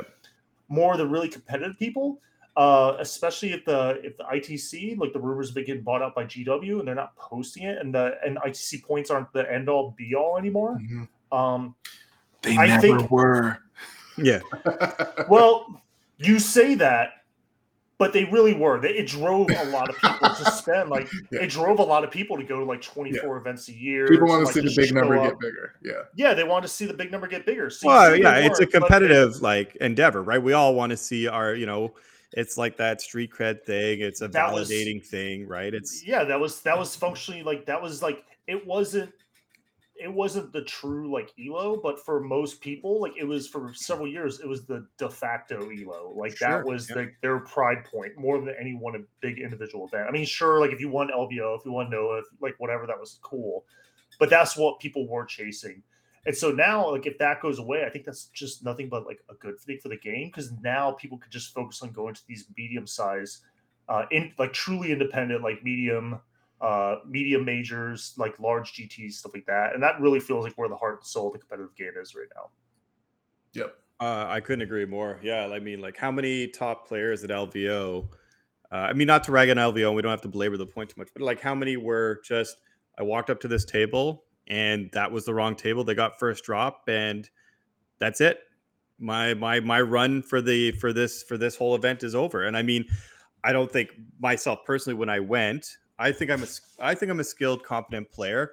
I'm not, you know, like uh, I'm not Innes, I'm not John Lennon, I'm not all those guys, but you know, I can I can disappoint some people sometimes, uh, mainly myself, but some others sometimes. But uh, you know, like for me, I got there, I played uh, Alejandro Serrano from Spain, top like Blood Angel player over there or something, and uh, we walk up to our table, we talk about the terrain. Super nice guy. He we roll to do the first drop. He rolls to get the first drop, and it's the big cathedral set on the sanctuaries. We look at each other, and I'm like, I think you won the game. He's like, Yeah, me too. That was literally that was literally the discussion. We could have literally Whole just system. Very yeah cool. not play that anyway. So Good yeah, game, bro. to- yeah, good game, bro. We played it out a little bit, but yeah, it was basically what had happened. So, um, yeah, that's it. I think these events are the heart and soul. That's where I think you're going to get the most care and, and appeal. And not to say like I don't have an issue with events trying to make money. Like, why wouldn't events try to make money, right? Like, yeah, they should. people are putting, yeah, people are putting their time and effort. You know, should get paid. Like Yeah, that was no, another thing you had mentioned, Cliff, and I'd heard before too. But I've always been a big proponent, like you pay people, right? So, like for example, I asked Jeremy to do this. I didn't ask Jeremy to like, you know, volunteer his time. Like I'm paying him to do it. I'm paying his gas. I'm paying his meals, and I'm paying his hotel. It's not costing him a dime to come. He's getting paid for his experience, expertise. Like I, you know, it's not a, like a super duper high salary. We're like you said, uh, Tim. Uh, we're gonna have to do a couple of years in the red, but as we get to see where this, um, you know, where this goes and this grows, then I'll be able to better manage and understand what the budget should look like, and you know, allocate a bit more to that. Yeah. But yeah, that was kind of some of the fundamental things I would like to see change, like the level of professionalism uh, and care towards the actual competitive experience. So like active judging was one of them. So Jeremy and I have judge shirts. So you'll be able to pick us out of a crowd. And we're one per 30 players. So we're Mhm. two judges for 60 players. So uh, one to 30 ratio. And we'll reasonable. be there. Yeah. Yeah, yeah. We'll be there up and down the aisles. Uh, you know, if people want a judge call, they can, you know, if we notice something like, like you said, if you, like nobody can know all the rules of this game. So if I walk by and I see something that seems odd, I can interrupt the game, intervene, say, okay, this and this and that, resume the game state. You're both cool. All right, move on. You know, like, and uh, you know, like there's been a number of games that I'm sure anybody can say uh, throughout their competitive experience, like they wish they had somebody do that. And uh, you know, we can't promise that we'll be able to catch every single instance. That's not the case, but at least it's a step in the right direction. So those are kind of like the, I think the big principles that we, uh, you know, want to do to kind of professionalize a little bit to like just continue to push that a little bit forward. So I don't want to set the expectation. Like people coming, I hope they really do have a good time. I hope they find it's well organized. Um, I don't know if they're going to leave feeling like this has changed 40k. No, that's obviously not what's going to happen. They will probably leave say that was a good event. These these you know these things were good. These things could improve. And uh, I mean that's just I think the one of the big differences is like our commitment to to improve every time we do this. Um. So yeah, Yeah, I think it's it's worth noting that like it can sound as if players should have unreasonably high expectations for events, both in terms of uh, professionalization and organization. Um, and this may also sound a little bit snooty, but like charge us for it, right? Like I am paying to come to show like I know you had to rent the space. I know you had to buy the terrain. You put a lot of ton of a ton of your own time and like thinking and expertise into building an effective mission pack. You're open to improving it in the future. Um like I'm already in the hole hundreds of dollars for whatever faction I'm bringing and Hmm. like dozens of hours, if not hundreds of hours of my own time preparing it. Like I should be prepared to pay 20 to 30 additional dollars yeah. uh, if that means that like a TO who's done a great job has the ability to like not run in the red and in fact like make things even better the following Mhm. year. Like that's really valuable. Uh, and I think the player community uh, should probably make a pretty intense effort to internalize that. But conversely, I think like Logan's saying, like it is fair that like when you pay money for a thing and that thing does not meet the expectations uh, that were described to you, you entirely are in the right to say like, hey, that wasn't enough. Uh, A hundred percent. I a hundred percent agree to that. Yeah. Uh, yeah, like yeah, Logan said, and in my perspective, it's not limited to the for-profit events. I'm not saying you should be super critical of the volunteer TOs. Like they're the you know the heart and soul of what made this today, right? If we didn't have them, we wouldn't have this, right? Yep. But at the same time, if you are asking people to come to your event, if you're setting this up and you're, you're whatever else, you should still put the effort. Like if you're not willing to put that effort to make it uh, worth their money and time, then just don't make the effort. We've at especially now, especially like especially now when the events like uh, Tim was saying they're multiplying like rabbits. They're everywhere.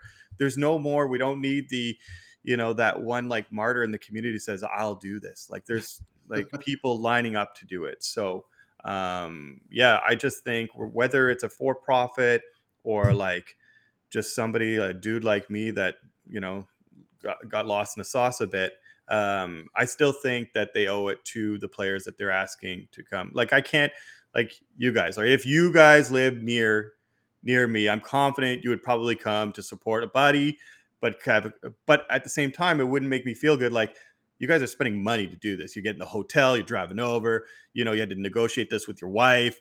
You know, like you know, you're gonna end up in the next weekend looking after the 14 kids because, and she's gonna be at the spa because he had to go this weekend. So I have to respect that. That that's like the sacrifice you have to make coming to the event. So then, you know, to meet that is delivering on it. So that's uh, yeah, that's kind of the the big thing that uh, we're focused on, and I think we're gonna get there. Yeah, for sure. Cool. Let's move on to uh, questions. I notified the uh, Discord that you were a guest today. We actually had a bunch of questions. Half of them were making fun of you. Um, and then we have uh, uh, we also As- have some as is their questions right. from we have some questions from uh, last week, uh, shortly or the previous week, running up to uh, this show.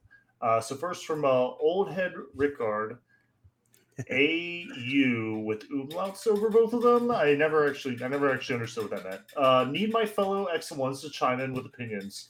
The should be a fun GT event I signed up for, accidentally on purpose, sort of turned into a major. Uh, do I still do a bring an army I've used twice approach, or do I pivot to use an army I've actually used? So, the in my opinion, the distinction between GT and major is really a moving target, and it doesn't actually mean much. And your goals for a multi-day event should generally not really change based on the label of the event. Um, Mhm. You're you're still giving up a weekend to go to an event. You're you shouldn't feel an external pressure just because 10 more people signed up or 20 more people signed up. Mhm. Um, so if you were looking for like specific advice on what list you should bring, I'm not going to give you that because, in my opinion, I think you should actually just reframe your expectations uh, overall. And it's really going to come down. I know it's it seems like a cop out, but it's what are your goals going to be? Are your goals going to be to um, to test? Uh, ever since ever since joining Team USA, it's weird. All the single events to me have like now just become like testing grounds. Like I legitimately don't care about like my placings like ITC or an event or something like that. Like a lot of times I'll just bring a list where it's kind of like, oh, I have some reps. I don't have quite as many reps as I want to.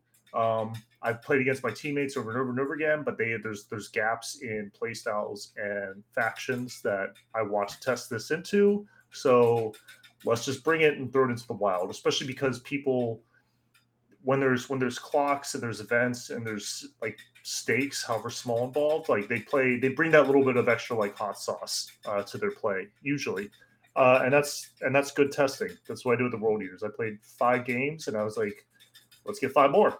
Uh, so I brought them to a GT, and uh, I learned a lot from that that one actually. Um, I even post, posted a breakdown. So to come back to the question, which I masterfully didn't answer.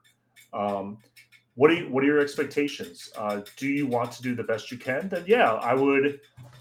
If your army is, I wouldn't go like so much as like S tier, A tier, B tier, but I think generally you can kind of make the call. Is my faction in the top third, middle third, bottom third of like kind of like the power brand of the entire game? Then if it's in that top third and you have like and you're comfortable with it, then yeah, bring that one. Um, you really only want to swap to an army if the raw power of the army is going to outweigh your loss of reps with it. And even then, I my personal standard is like five to ten games, and it better be like really powerful. I'm talking about like Yeah. release Orks, release iron hands, stuff like Yeah. that. It's got to be like ink like I'm talking about where you you know like you have like three stratagems memorized, you have like two data sheets memorized, and you're just And all you blowing people out. Yeah, you're just like blowing people out. And if like and if someone actually makes a game of it, then you're like flipping your book, you're trying to find like the like the, the melee stats on like your like your iron hands like tech breed or something like that. You know? like but like generally um there is a give and take to faction faction loyalty versus uh faction swapping. Like sometimes sometimes faction loyalty like hey sometimes your faction just sucks. Like i'm sorry. Like it, it is what it is until gw learn, learns how to write rules. Uh having a stable is always better. Um but also there's it's i don't know it's like a venn diagram. You want to kind of be in the middle of like faction power slash faction mastery. But again it just comes down to what your goals for the uh the event are. Uh, what, what do you guys think Yeah, I mean, I, I yeah, it's all about expectation setting, right? Like, do I want to go and do something goofy and sort of explore? Like, maybe I've been wondering how a given army concept would do in a more Mhm. competitive environment because I'm like, "Ah, I think I'm onto something here. Like, okay, cool, let me go try it out um, in an actual competitive environment, see how it goes. Um, but if I know that this is going to be like one of the only sort of like larger sized events I might get to in a given year, and I actually do want to like personally do as well as I can, I might go with something that, assuming it's in that upper third, um, go with something that I have a little more practice with, just so I don't have to make as many difficult decisions over the course of the game, uh, or spend as much time trying to figure out what I need to do in a given scenario. Yeah, I'm al- I'm along the those lines too. Um, not being able to get out to events all that often. The uh, I mean, I won't be going. I won't be playing at All's Dust because I'm, I'm I'm judging. But should I like if I were playing at that one, uh, being one of the kind of infrequent ones I can attend? Uh, yeah, for me it would be uh, always. What would I find the most fun to play, but also uh, the best chance for success out of what I own and that I can competently kind of like uh, use. I mean, there's like uh, there's a lot of great armies. Like GSC is a great one, but you know I couldn't pick that up and make anything of it. You know, within uh, you know a few weeks of an event, right? So. Uh, you know, for example, my take, I own Thousand Sons, Necrons, and Demons and Votann right now that I could play. And out of those four, Thousand Sons I know the best, but we know what happened to Thousand Sons and Arc. So I'd be like, oh, a little hesitant there. And the second one would be, you know, votann are okay, but you know, you need to know how to use them to score because their scoring is a little bit weaker right now. And so demons just have a more linear game plan, have good secondaries, and I've uh, been playing demons for since I don't know seventh edition, sixth edition. So that's kind of where I'd go, but Demons- that's what I would suggest. Demons also have the strength of having multiple builds right now, which is a great place to be. Whereas like Gene Circle, we can see they're doing really, really, really well, but they Yeah. really only have like one build right now. Eric LaThorus Yeah. is kind of uh, he's the one who created that build. He right now he's kind of brainstorming a uh, new build with trucks. It's on his Yeah. on his blog. Um, but generally, they don't really have something. If they get hit hard with something balance pass, like they may not have something to pivot to. Yeah. Whereas demons are they demonstrate the ability to roll with the punches. But yeah, I guess bottom line, like what these guys said, it's uh, really you have to look inwardly what you want to accomplish. What are your goals for that event? Be honest with yourself. Uh, you know, maybe you want to win, but you want to go with a meme list because you're afraid of trying, and that happens too. Like sometimes you get uh, nervous about actually committing to being competitive in events, so you take something that you know kind of uh, you hamstring yourself to give yourself an out. Um, so be honest with yourself. If you want to go win, bring the army you think is going to do the best, that you have the most reps in, and, and take that. Uh, if you just want to go have a couple of beers and have fun, and whatever is going to help you do that, then do that. I mean, there's no wrong answer, right? At the end of the day, uh, those, like we all said, those ITC points, they don't they don't bury them with you. So They uh, don't. it they doesn't don't really. matter. Yeah. Okay. Uh, next question. Uh, also from Old Head Rickard AU. I mean, maybe that means he's from Austria. I'm not sure. It wouldn't surprise me. We have a lot of uh, people in Europe. Uh, No, he's a he's a friend of mine from the area. Rick. Oh, cool. Oh, okay. What is? Yeah, do you yeah, know? yeah. Do you know what that? Do you know what the AU stands for? I'm. s- I so couldn't. I have no idea what what Ask, that, ask uh, him next time. Okay. So he says, what would you say should be the uh, 40k priorities for people juggling the hobby, family, work? Two, how does it feel that Dust accidentally on purpose became a major? Uh, so part one, I'll just answer part one because I can't really answer part two. Um, again, um, I old head Ricker keeps like keeps trying to hand us the reins to his Disagree with the premise. well-being, and I'm just I, I like I, I refuse to take the reins of your emotional well-being, uh, Rickard. I'm not I'm not doing it. Um, that's a decision really only you can make. Um, it's just I would say usually like between hobby, hobby, family, work. Um, it's 40k is a is a multifaceted kind of um, kind of hobby, and you can kind of cleave to it and do like one thing well, you know, or you can do like a couple things like kind of okay.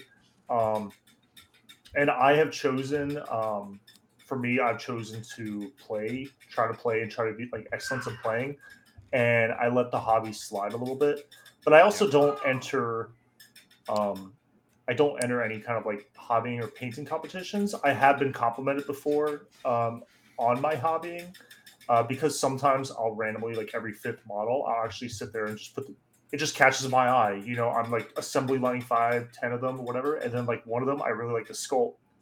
And so I, all of a sudden I just go down a rabbit hole and I pick out like little buckles and I pick out the details and I I paint like the little fleur de lis on the sisters, you know, that are like one micron wide and stuff like that. um, but I do that for me. Like I have a uh, actually let me see if I can find it. Hold on, you're gonna get a nice shot of my caboose. Yeah, here we go. Yes, there Yeah. we go. The goods. So look at this. Uh, my sisters. Hold this up so you can see it. this is my Oh, trial. Oh yeah. That's awesome. And look at that. th- those angels, which immediately broke off. Right. I put the I put the snow. I put the snow on their shoulders. Everything. Like, look at that. It looks great. I've never I've Good never entered a painting competition. Uh, I actually got actually won uh, the first GT I brought sisters to. I got second best, like painted or whatever. I didn't enter. Someone else entered my army for me. Um, and then they were like come and like give me like critique and everything, and I was like, "Hey, fuck you, man! I didn't enter my army. like, I I did that for that. me. I just did that for me. I just like the model, and I painted it for me. Um, but I don't. I I never like put myself. I never hitched myself to that burden of of hobbying excellence because for me it's like because then it becomes work, and so I don't want to feel compelled to paint models I don't like painting to a high standard and sacrifice my time. Some people do. That's fine. That's totally the thing. if I have a model that I want, I do enjoy painting. I don't like assembling. I do enjoy painting, but I only enjoy painting the models I want to paint. But then there's models I have to paint for playing the game. Um, so if it's a model I like to paint, I'll paint it. I'll paint it well if I have time. If it's not, I won't. Um, but really, you're, you're the only one that can make that decision. Yeah, I'm a historic like I'd say closer to the Warhammer Fantasy Battle timeline. Uh, I was more the hobbyist versus the like the gamer. I was more concerned about like how everything looked and whatever else. But then, you know, the as the games have evolved since, the metas have shifted. Like back in the day in Warhammer Fantasy, you got your book and like good luck. Ten years, that was your book. You know, nothing would change that. And so you had the time to make these beautiful armies and whatever else, uh, and then still kind of compete a little bit.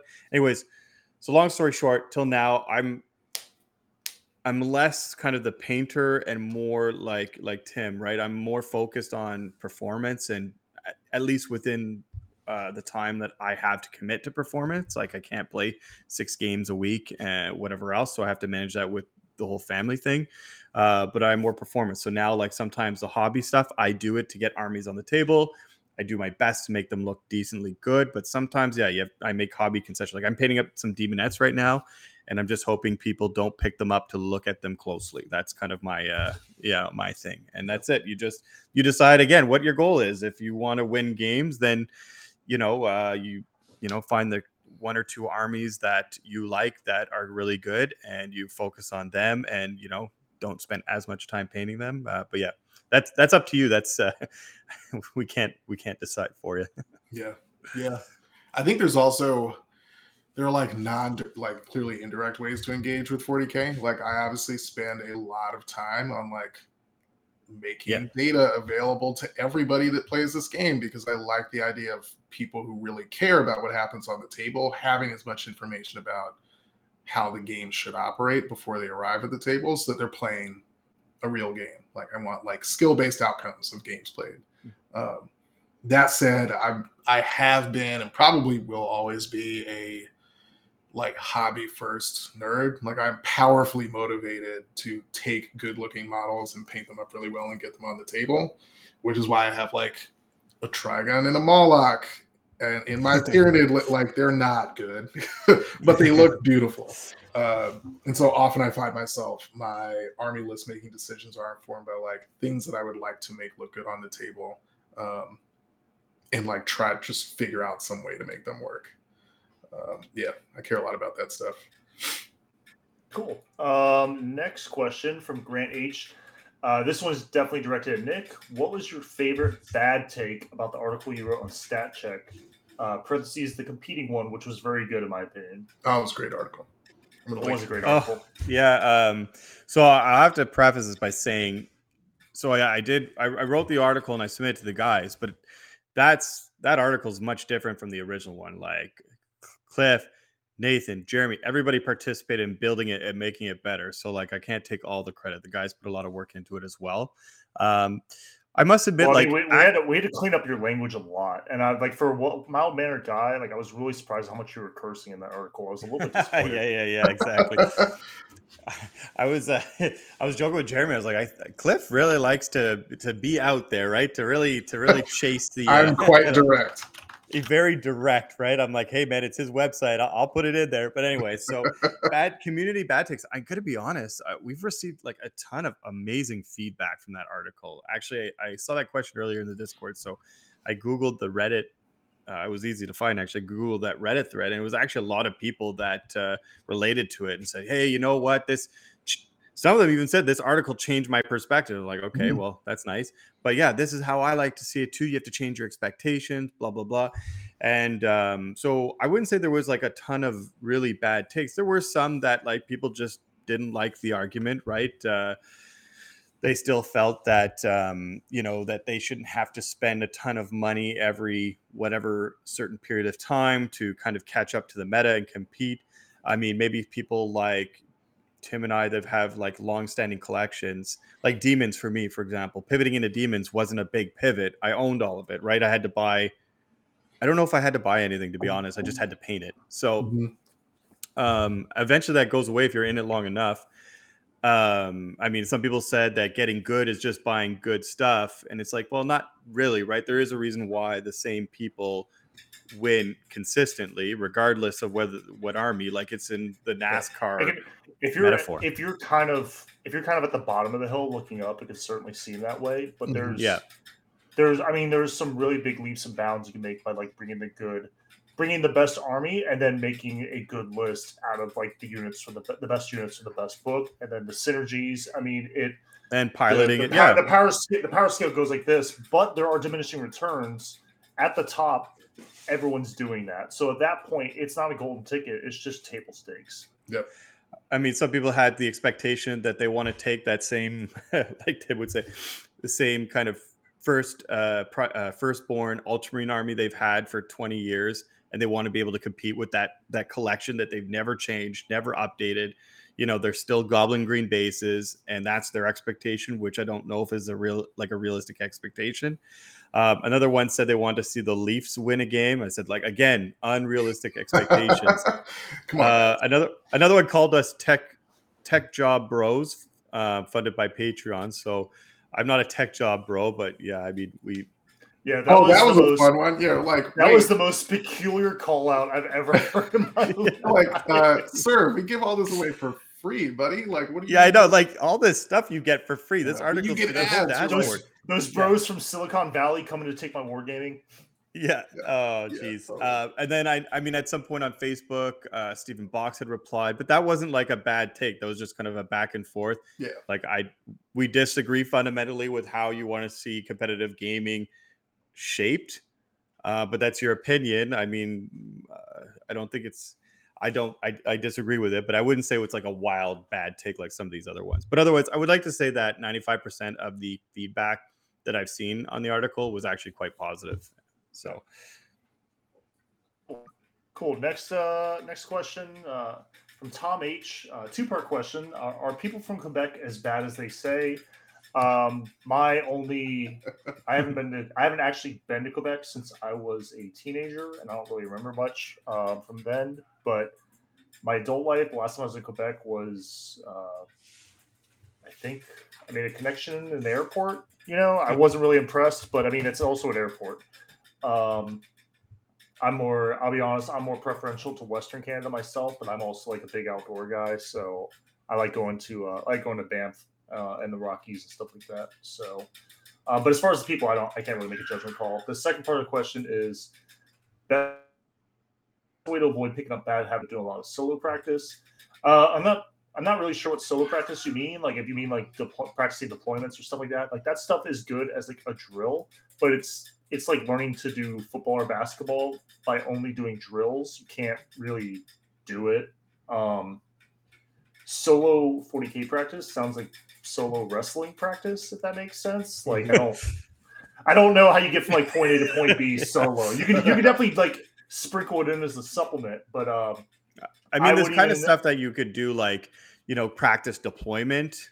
Yeah, Right? like you Your practice, first you practice deployment. moves. Your first couple Yeah. moves, you know, like how do I maximize points scored? Like my if my opponent is not actively disrupting my my turn one, I went first movement, that kind of thing. But like that's it's limited, right? That's such that's such like it's like well, how do I avoid drowning if I'm only sticking a toe in the water? I'm like mm, that's not really the issue at hand here.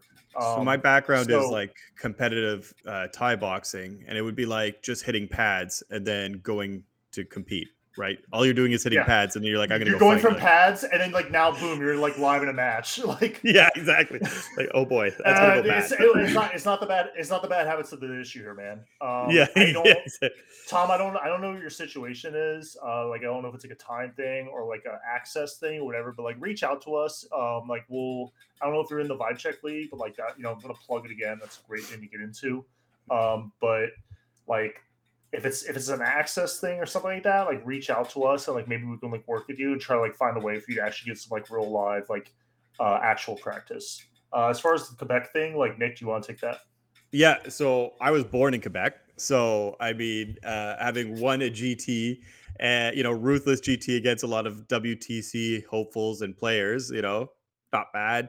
A 501 at LVO, so I think I'm not too bad. The actual WTC team for Team Canada has a disproportionate uh, number of Quebec players. uh, you know, Francois Lalonde, one of the top players in the country, is from Quebec. Uh, Dominic you know, uh, Bruno Choquette. Like, there's a lot of top Quebec talent. I mean, of course, it's a, a francophone pro- province, so there is that kind of barrier, that is that kind of uh, uh, you know distance between the rest of like the continent that all speak, you know, mainly English. Uh, I mean, I guess more south. There's probably a lot of Spanish, so that's you know I can't speak to that, but yeah, so I can see how there's like kind of that distance that would give people the impression that there's just nothing happening there. But no, there's a lot of strong uh competitive. I mean, those I'm players live close I'm to not- Ottawa. I'm not sure if he was talking about if uh if like as far as 40k skill or if he was just making a dig at French Canadians, both Just of which are kind of hilarious. Yeah, both Yeah. broadly both are hilarious. Yeah, yeah. I mean, yeah. Go to Montreal. Montreal's a lot of fun. Yeah. That's awesome. Um, let me unmute my let me unmute myself. There you go. Next question uh, from Canhammer Francois.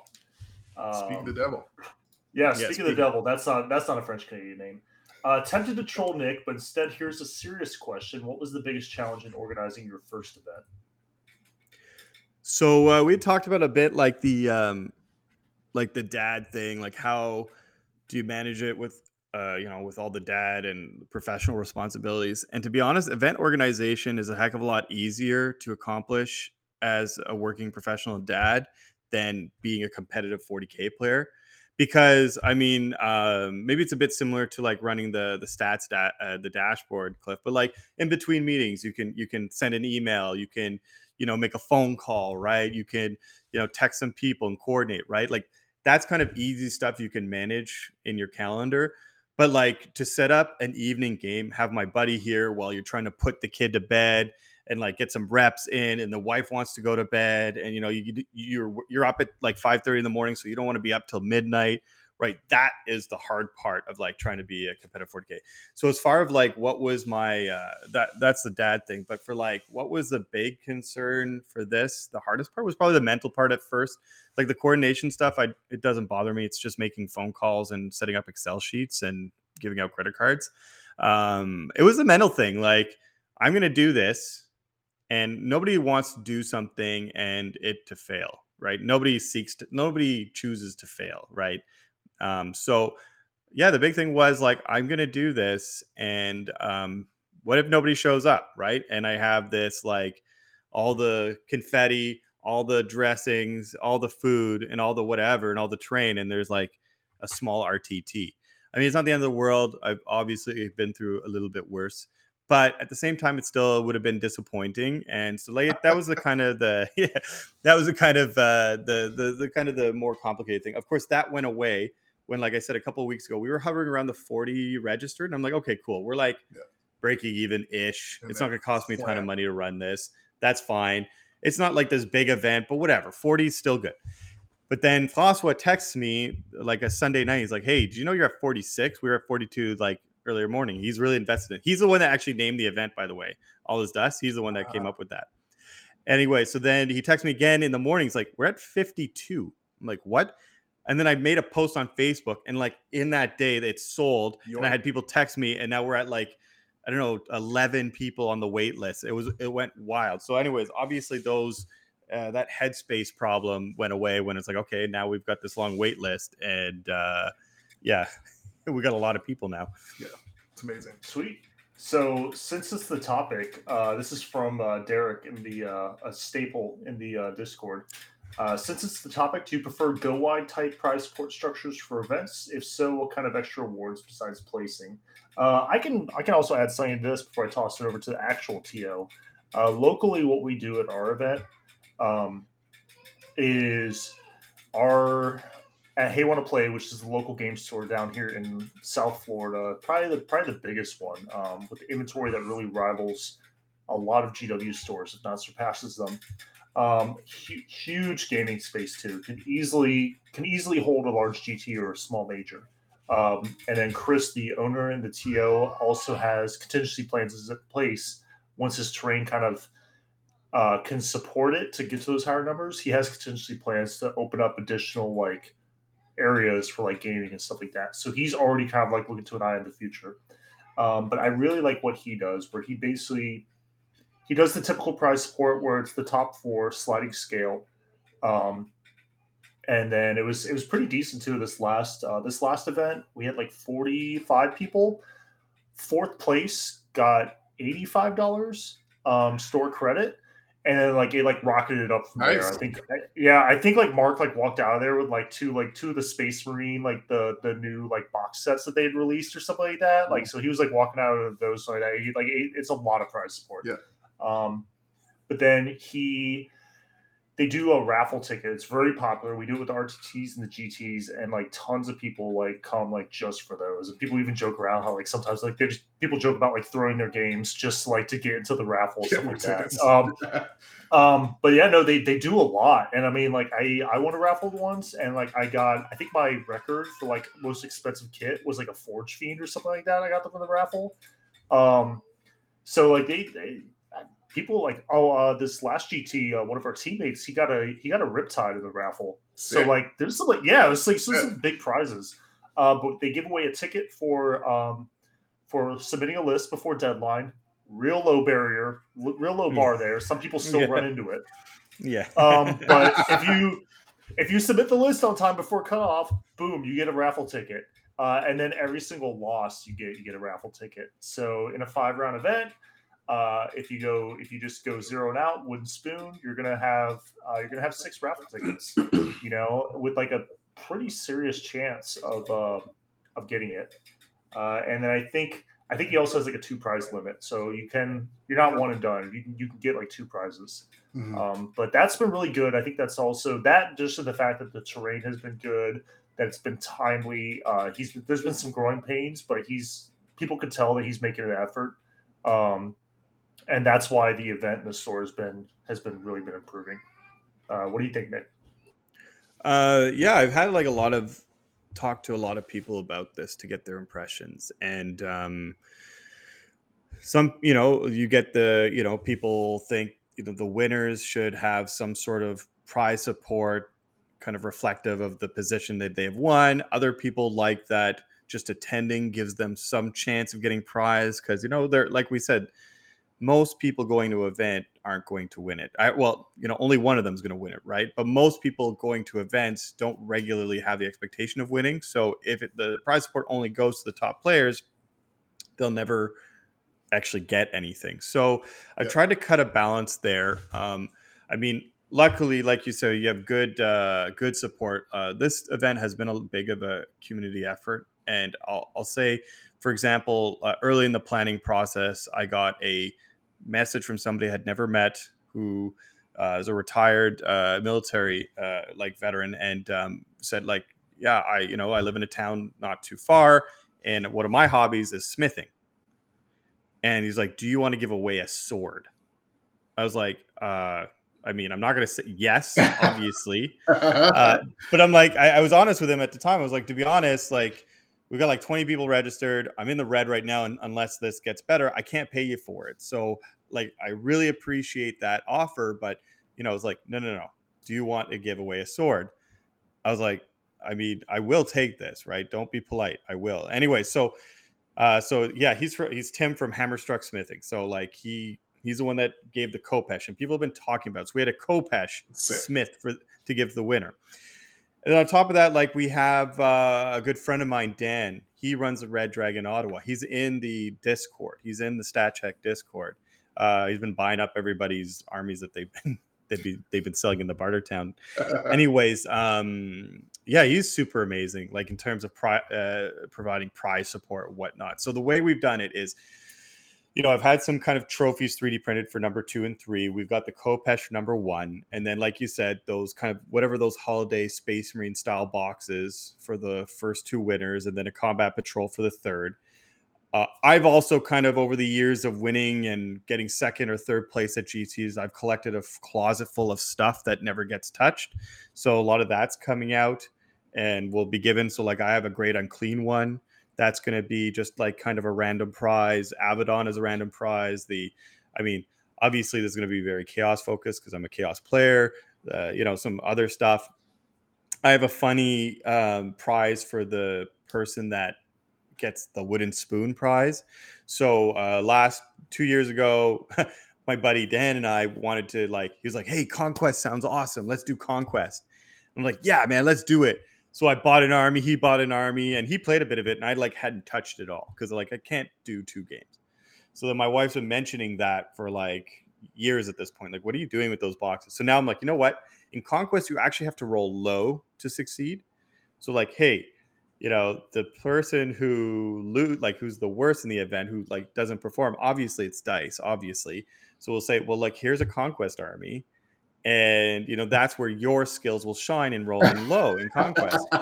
and so uh anyways, it's just a it's just just a joke. Obviously, we don't want to encourage people to leave the community, but it's just like you know, it gives you something. It's a it's a prize, right? That's great. Those Um, miniatures are also fantastic. Like Oh yeah, conquest. Like legit, if I had the time, I'd play that. I I'd Yeah. play that game. I just don't have the bandwidth. I Yeah. hardly have the bandwidth to play. Same here. I, I would totally play it if I had time. Those those miniatures look really good. I've seen some people play at the local store, and uh, they they are really nice. Uh, okay, last question before, and then we'll go into the uh, comments. I think I saw one or two questions in the comments.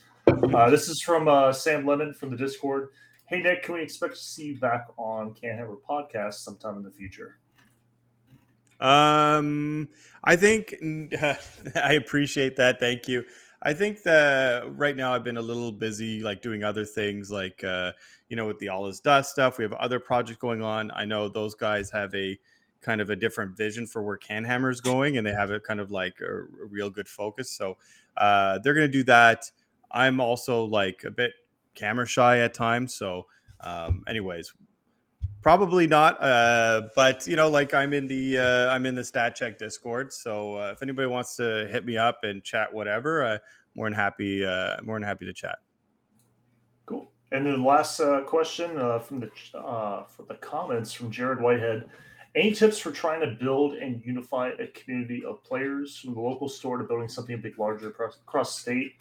Uh, so for me locally, um, once a few years after I'd, I'd moved to Florida, um, when I took the job here, uh, and I was settling down, I was getting back into Warhammer after a 15 year hiatus. I was looking for local stores. Um, I basically was just you know initially just google searching trying to find like where the local stores were where the playing was um i just looked out that the there was a little small store small at the time called hey want to play that was like under recently under under new ownership um three minutes from my house um so it just couldn't get better than that and that was the there was there was one in miami there was one uh a little bit north of here there was one uh palm beach which is like an hour drive from me too far and there was one three minutes from my house and when I went when I went in there, the the um, this store had the initial like friendly vibe. It was clean. Uh, the community like immediately like you know people over there playing. They introduced themselves. They were kind of like they were so excited, talked about the game, introduced you know stuff like that. Um, and I kind of was slowly integrated myself, but just because of my because of my time, because of my shift work at the time, the really the only time I could regularly get games in was uh, Tuesday evenings. And so I posted a message, you know, I said, Hey, is anyone want like, is anyone available Tuesday evening for a game? And my buddy, uh, now a teammate on Miami Dice, uh, Ben, he, he said, Hey man, I'll be your Huckleberry. And then we just started kind of just meeting up every Tuesday, uh, and then playing. And then, you know, we got a couple other people in the rotation and then it ended up being like three or four of us. And then there was a bar next door, you know, so we'd all go out and have beers afterwards. You know, the store owner, Chris, he would shut down. He would have beers with us too. And so it just kind of became a thing where there was about a group of like five or six of us. And and then we'd play games, you know, until close. And then we'd go to the bar with the store owner and we'd talk 40K or just whatever kind of bullshit and have like two or three beers and then we'd go home. It was great. And that kind of became our thing. And at once that core got established, um, people just started coming like moss to a flame and it just kind of snowballed from there. And now even though i can't really make tuesday night games anymore um, and then also that um, i don't i don't want to sound dismissive but i don't generally show up to the store and just play pickup games with general population because i just don't want to blow people out. Um, it's not super helpful for me and i don't think it's like particularly encouraging to the community even if like i preface like i'll i'll definitely like you know in the store discord you know people are will, always welcome to tag me if they want the smoke and be like hey you know look for a competitive game stuff like that or whatever but generally our local competitive games we keep it in house to miami dice because we know we know what's up And then outside of there, I'm playing against people on Team USA or scrims or stuff like that. But if anyone local ever wants, like, you know, to get competitive game, like I am available. But I don't actually like I don't actively go out looking for pickup games uh, because my time is limited. I'm only going to play competitive games, um, yeah. and I don't want to blow people out that way. But anyhow, that's a little bit of a tangent. Uh, that kind of formed into Tuesday nights became uh, Warhammer 40k night. Sundays kind of, and apparently that happened. That's that's happened with uh, multiple games that are stored. Uh, Dungeons and Dragons uh, happens on Wednesdays. Sigmar Sundays, uh, Sunday afternoons. It's, it's all about Sigmar. Uh, Saturdays kind of has been the traditionally the 40k uh, day at the store, but basically Tuesday night kind of morphed into 40k night. And so even now, if you go to uh, Hey Want to Play, which is now a big store, if you go there on a Tuesday night, there's going to be anywhere from 10 to 20 people just playing games. And that's kind of cool because that started from me and this one guy just beating up regularly every Tuesday four or five years ago. And now it's just become like this thing. Uh, so I don't know if that's the way to build community, but that's certainly one way. It's just consistency and being available, and definitely like a little bit of like field dreams. Like if you build it, they will come, sort of thing. So that was that was my experience with community building. What about you guys? I mean, 100%. Uh, yeah, it, it starts small, like anything, right? Um, you're not going to wake up one morning and you're going to have 50 people that are, you know, part of a, this large group running things and whatever else. It starts with a couple of you, uh, you and your friends, or find a store and you just start a club and you advertise it. You be, you know you be inclusive you be open um, and whatnot and uh, like it'll grow organically if you're a good crew um, and you know my experience if you're nice you know they will come that's a that's it, it's that simple it's just uh, and I think in our local area, one of the biggest community builders is, like I said, my uh, my friend Dan. He it's his stores are really now the focal point of uh, 40k and competitive 40k in Ottawa but because he's just that guy that's always thinking about how to uh, make the make it more open for people. Like even, for example, I won't go into all the detail, uh, like you've already said, Tim, but he realized at one point that we had built such a strong competitive community that he was worried now that that was having the reverse effect where you know you're going to scare people away so he actually split events and he told a bunch of us we can't go to this one style rtt because that was and Jeremy would run them and that was the build RTT. Like these guys were going in there and they're like going there to learn, not get like face stomped by, you know, like dudes, you know, for three rounds because that's just what it was. Um, and they they would eventually just graduate then to the bigger RTT and then they would start stomping us. So it's like I don't know, like I don't know if there's one right way to do it. I think um, but the one way you you should approach it is like like that, like being inclusive, uh, being there, being open, and I mean, it'll probably uh, go from there, right? Yeah, we're starting a. Um, we finally are starting a slow grow league at my FLGS, and we've had like 30 people have signed up in the last like three weeks. They're super interested in it. We're using like 500 1000 1500 to close it out and we're also using the crusade rules which is interesting but i think there is a level that shift from like standard standardized competitive play to Crusade, I think has drawn in a lot of people that otherwise would not have been interested uh, because they're viewing it as a less intense version of like match play gaming, uh, even though we're still playing match play games.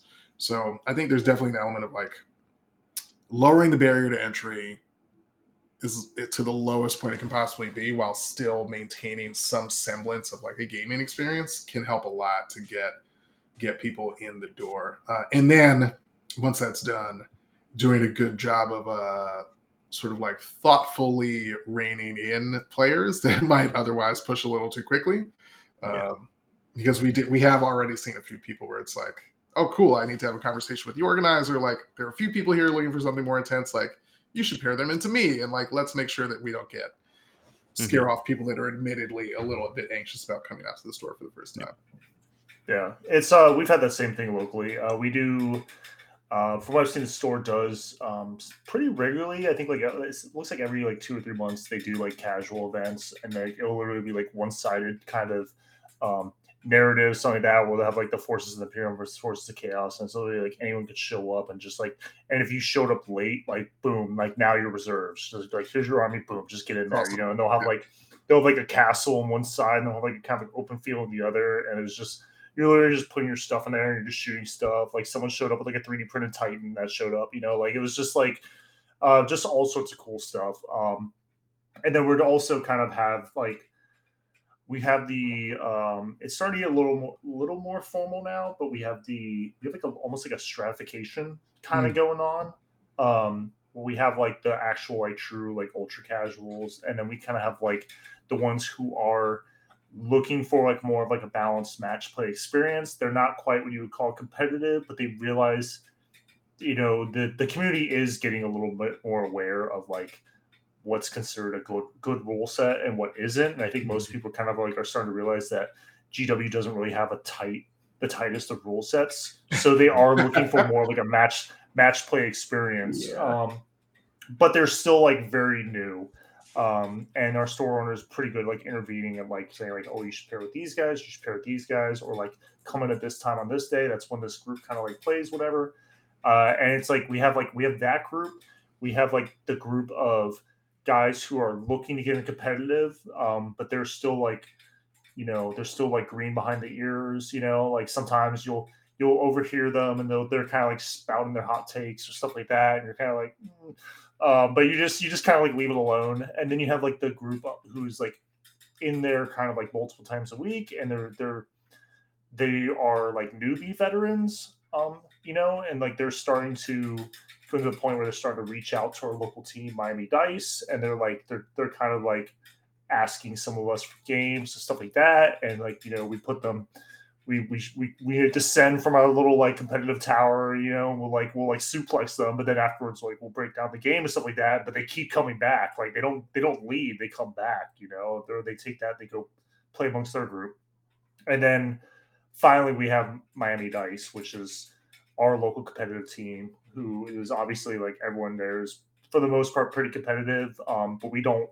There's a little bit of a vibe check, you know. Like there's no real. I don't want to say it's like a real organization, but like we don't. There's a few people that we were considering letting in, and then all of a sudden, like they like showed their ass at an event and stuff like that. We're like, ooh, Mhm. like you can't. Sorry, man. Like we can't. We can't pull you in if you're gonna be like acting like that at an event. Like there's just no way. We, we don't want a name associated with that kind of stuff. Uh, so it's kind of cool. It's like almost like a four or five level kind of stratification that we have going on locally in the community. And I think it's, I think it's healthy to have that stratification where you're kind of like butting up to the level above and the level below you. But as soon as you start intermingling more than that, it's like you're coming in like a little too hot, and it can be like frustrating because like now you're not adjacent anymore, and now two people show up to a game and like the expectations are different about like what they want out of a game or like how they feel about game design, game philosophy. Like one person thinks it's a skill based game, other person thinks it's a dice based game. Yeah. One person is literally just there trying to like test something and get better. The other person is actively running from a bad experience, which is like losing losing a game or feeling like they can't do anything. Um, so that's, uh, that's, that's how our want. community's turned out. Exactly. Yeah. It's kind of like having a fight club and you got your new guy that's, you know, trying to get into shape, not that, you know, into fighting and but then you bring him to the sparring class and he's pairing up your guy against your guy that's prepping for his UFC event. Like that's just kind of a complete mismatch right Yeah. there in terms of they're both going to that club, they're both in the space enjoying the, you know, the club and stuff like that, but they're there for a bit different reasons. So at that point in time, they're you know you know their interests aren't that compatible so you know maybe later but at that point in time maybe they need to be doing something separate yeah so that makes sense Cool. Uh, Cliff, uh, that's all our questions, man. Do we have anything else on the docket, or you want to take this home? I think that's it. I think it's time to close out. Thanks, thanks to y'all for hanging in there with us. Uh, it's been a long ride. Thanks to Nick for hanging in there with us and uh, one answering all the questions in such a lovely manner. It was great meeting you at LVO. Um, really excited for all his deaths. Really sad that I won't be able to be there, but you know, such is the family life. Uh, it's going to be a great event. Like it's going to be awesome. Um, we're looking forward to it thank you the standard places you can check us out. Again, you can hit us on uh, YouTube, which you're already watching us on, youtube.com slash at statcheck. Uh, stat-check.com is our home website. That's where you find all the uh, metadata dashboard, our player CRS and ELO scores, you know, the scores that actually indicate how good you are at 40K uh, and not necessarily how many games you played at really big events. Uh, no shade intended. That's a lie. Shade was intended. Uh, and patreon.com slash stat check, where you're going to find us. Uh, maybe we'll throw us a little bit of cash. Join our Discord. Discord's a great community. It's like, you hear this a lot from 40K spots, right? Like, we built this great community, blah, blah, blah, blah. Legitimately, our Discord is a really, really cool place. Um, people are really positive. There's a really, like, a tons of excellent players there. Lots of great advice going around. Um, random access to leagues. Uh, I'm randomly posting workouts for us to do regularly because as a means of getting myself in shape and getting everybody else in shape. It's just like cool stuff going on. So join us if you can. We'll see you in a couple of weeks. Um, let us know how this went. We'll talk to you soon. All right. Thanks for tuning in. Thanks, everybody. Thanks for having me, Nick, guys. It was a lot of fun. Yeah, Nick, thanks for being on the show. And uh, to our viewers, thank you guys. We love you, and we'll see you in the Discord. Bye bye. For more shows like this, check out the Goonhammer Media Network. More info at media.goonhammer.com.